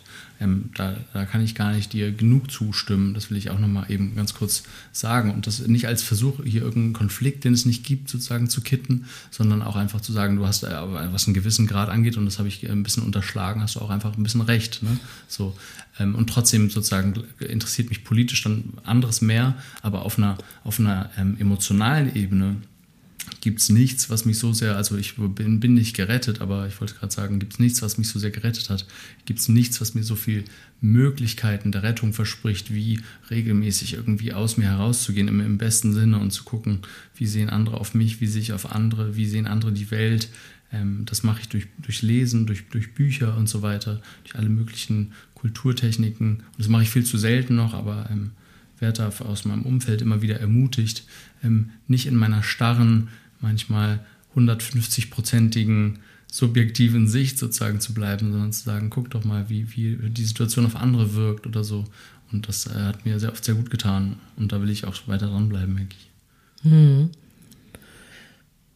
Also das ist erstmal was total Schönes, was, was schön klingt und super reflektiert. Und ich glaube, ich habe es sogar noch ein bisschen anders gemeint im Sinne von, dass es einfach ganz, ganz viele Sachen gibt, denen man sich, ähm, wo, wo immer diese Dualität von, von, von, von individuellem Aktionismus und, und einfach strukturellen äh, Gegebenheiten irgendwie da ist. Ne? Und also und da gerade habe ich Tierwohl herangezogen. Jetzt, ich könnte zum Beispiel auch das Schulsystem heranziehen und zwar aus Elternsicht jetzt. Ne? Also mhm. äh, natürlich bin ich selber auch mal irgendwann zur Schule gegangen und habe da Befindlichkeiten dazu, die ich jetzt nicht äußere. So, ne? und, aber aus Elternsicht sage ich dir, ähm, ne, es gibt Tage, da bin ich so wütend und da möchte ich das einfach, da möchte ich das ganze System einfach sprengen, weil ich nicht damit einverstanden bin und weil ich das, weil ich vieles daran unfassbar fehlerhaft finde. So, ich weiß aber, dass ich nicht diejenige bin, die irgendwas anzündet oder sprengt. So, das heißt, ich habe dann als als äh, Mutter ähm, habe ich verschiedene Möglichkeiten so und ich habe halt die Möglichkeiten schon irgendwie zu gucken, okay, wie viel Einfluss habe ich aufs System an sich? Erstmal wenig, aber ich kann natürlich individuell irgendwie Gespräche suchen und und und führen äh, in, in, mit Lehrerinnenschaft, mit Schulleitung, was auch mhm. immer. Ich kann aber auch meine eigenen Kinder stärken äh, ähm, und und ihnen das System spiegeln und sagen, passt mal auf, ich bin nicht mit dem System einverstanden, aber das System ist folgendermaßen, so sind die Spielregeln und ich erkläre euch jetzt mal ein bisschen Parkentricks, damit ihr da irgendwie euch gut durchdribbeln könnt. Mhm. Warum ausgerechnet ich, habe nichts mit Fußball zu tun, jetzt hier mit solchen Wortspielen komme, habe ich überhaupt keine Ahnung. Aber das will ich eigentlich damit sagen, dass, dass also ich, ich liebe es einfach nach Möglichkeiten zu suchen und das ist, betone ich so, weil das eine Erkenntnis ist, die ich spät in meinem Leben bekommen habe. Also ne, diese, diese Selbstwirksamkeit, wirklich Einfluss auf was zu haben, mhm. weil mein Le Ne? Das mein, macht einen mein, süchtig einfach. Also, ja, und mein, mein, mein, zum Beispiel mein, mein, mein Leben als Mutter ist viele, also ne, ich bin, bin seit fast 13 Jahren Mutter und da das Thema Schuld zieht sich da komplett durch, mhm. ja, aus den verschiedensten Gründen. So. Und in dem Moment, wo ich aber merke, dass ich irgendwo Sachen verändern kann, dass ich selber Dinge in die Hand nehmen kann, dass ich, dass ich mich weiterentwickeln kann und darf, ähm, passiert ja was und da kommen, kommen Dinge ins Rollen und dann komme ich in einen Austausch und dann wird die Perspektive größer und dann dann bin ich nicht nur Opfer meiner der Umstände, dann bin ich nicht nur Opfer der Strukturen und Opfer meines eigenen Schuldgefühls, weil auch in solchen Momenten gibt's ja self-fulfilling prophecies. Wenn man denkt, dass man alles falsch macht, dann ist die Wahrscheinlichkeit auch sehr groß, dass auch Sachen nicht so gut laufen. Ja, und ähm, ich finde, dieses Prinzip lässt sich so gut übertragen.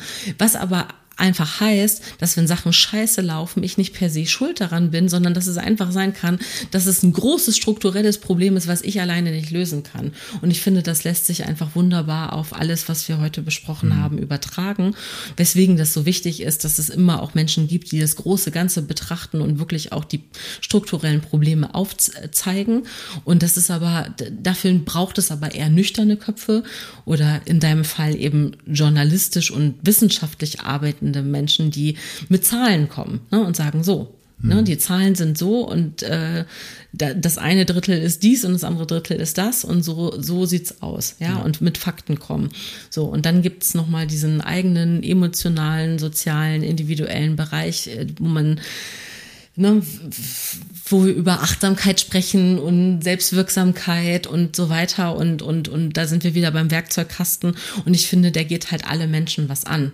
So, und einmal Menschen zu zeigen, guck mal, ihr dürft, ihr habt die Chance, auch euch steht das frei, euch auch, ihr habt Zugang dazu, Werkzeugkästen zu füllen und zu entwickeln und ihr dürft das und ihr seid eingeladen dazu und anderen zu sagen, passt mal auf, ihr habt diesen Werkzeugkasten, ihr benutzt ihn aber nicht, ne? da kommt dieses Check Your Privilege ins Spiel und sagt so, bitte, guckt euch den Scheiß mal an und baut mal was damit, so, wenn ihr hier irgendwie Holz habt und ein und eine, und eine Säge und äh, hier ist Hammer und Nagel und so weiter, so dann baut doch bitte den Tisch, an dem die Leute essen können und lasst es nicht irgendwie in der Garage mhm. vergammeln. Ja. So. Ne? Und, und beides ist wichtig. Ja. So, preachen. Ja, preachen manchmal bitte. muss man noch mal was sagen. Ey. Nee, das ist gut.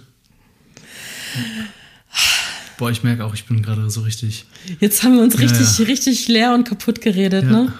Aber das ist ja das Beste, ne? Also wenn man das Gefühl hat, man hat einfach.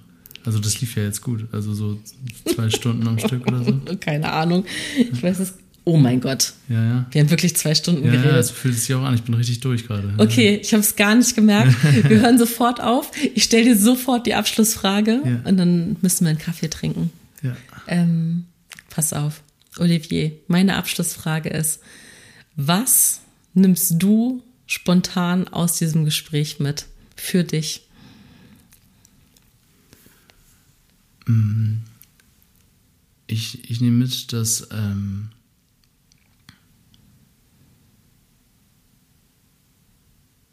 ich nehme eine, eine große Bereitschaft mit, ähm, die ich empfunden habe in dem Gespräch, sich auf äh, andere Gedanken und Ideen einzulassen. Und äh, ich nehme abermals mit, und das ne, nehme ich nicht nur aus diesem Gespräch mit, sondern ich nehme mit, ähm, dass es ähm, jede Menge Bereitschaft gibt, ähm, sich auf Perspektiven einzulassen, ähm, die vielleicht nicht die eigenen sind oder die vielleicht sogar mehrheitlich die, die eigenen sind, aber die nochmal aus einer anderen Richtung sozusagen herausgesprochen werden. Es hat, ist ja nochmal ein Unterschied, ob du, also kein qualitativer, aber einfach ein Unterschied, du Sachen sagst mit deiner Biografie, mit deiner Herkunft, mit, dein, mit deinem Zugang zur Welt oder ich dasselbe sage, sozusagen, wir sagen es ja aus unterschiedlichen Gründen, sehr wahrscheinlich. Mhm. Ähm, und wenn wir über ein Gefühl reden von, keine Ahnung, Solidarität ähm, oder was auch immer, dann bedeutet es uns jeweils vielleicht etwas anderes.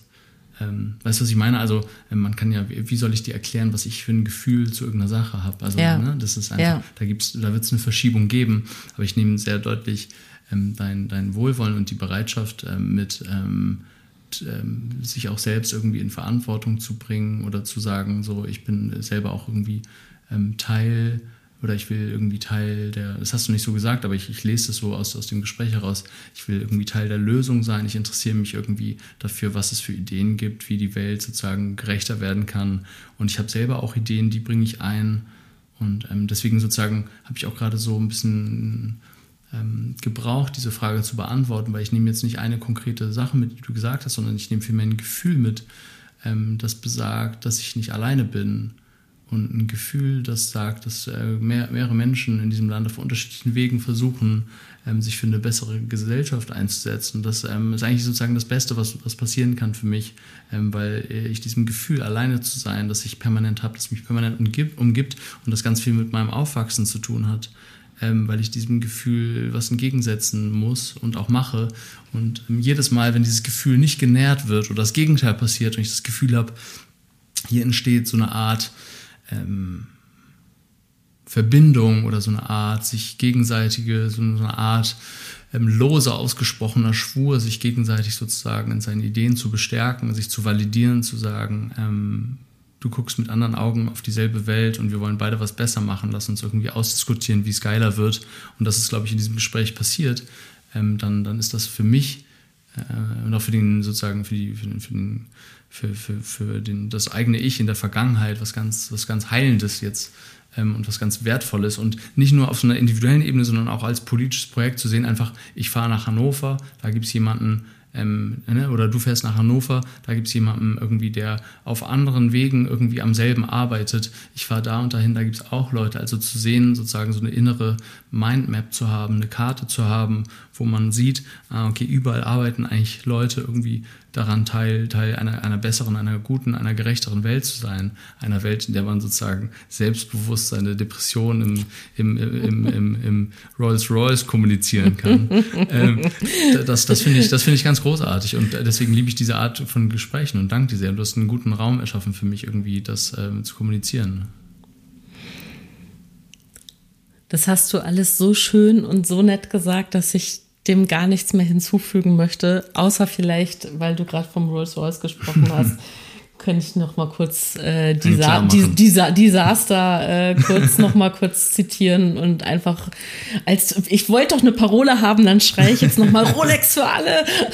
ja, sehr schön. Und ähm, und und und, äh, und um zur Ernsthaftigkeit zurückzukehren, äh, Olivier, ich danke dir, ich danke dir sehr ähm, auch für genau das Gleiche, also für genau diese Verbindung, für genau dieses Gespräch und ähm, das was sehr Schönes und kann ich auch einfach nur allen Menschen, die irgendwie zuhören, einfach empfehlen. Also redet einfach miteinander, stellt euch Fragen, haltet auch mal einen Widerspruch aus und ähm, also haltet den nicht aus, sondern löst den auf, indem ihr nachfragt und äh, zuhört und erklärt und versteht und dann nochmal nachfragt. Und wenn es am Ende ein Widerspruch bleibt, dann habt euch trotzdem lieb. So. Ja. Vielen, vielen lieben Dank. Danke dir fürs nach äh, Hannover kommen. Ich danke dir jetzt schon für den Kaffee, den ich gleich kriege. Hey ihr Lieben, schön, dass ihr bis hierhin zugehört habt. Ich hoffe, ihr konntet euch was mitnehmen, gute Gedanken, Inspiration, ein bisschen Revolutionsgeist. Wenn ihr auch den Jahresanfang dafür nutzen wollt, euch noch zu strukturieren, guckt doch mal bitte bei einguterplan.de vorbei im Shop. Da gibt es gerade exklusiv den Ein guter Plan Family 24 für 1995, also mit einem dicken Rabatt. Und ich kann das allen Menschen, die in Gemeinschaften oder Familiensituationen leben, wirklich nur ans Herz legen, um eine gute Struktur äh, zu beschaffen und auch in Selbstreflexion zu kommen. Was den Podcast betrifft, freue ich mich natürlich immer über jegliche Kommentare, Unterstützung, abonniert, liked, erzählt euren Freundinnen davon, ihr wisst. Und ähm, ja, alles Liebe von mir. Bis in 14 Tagen. Eure Birte.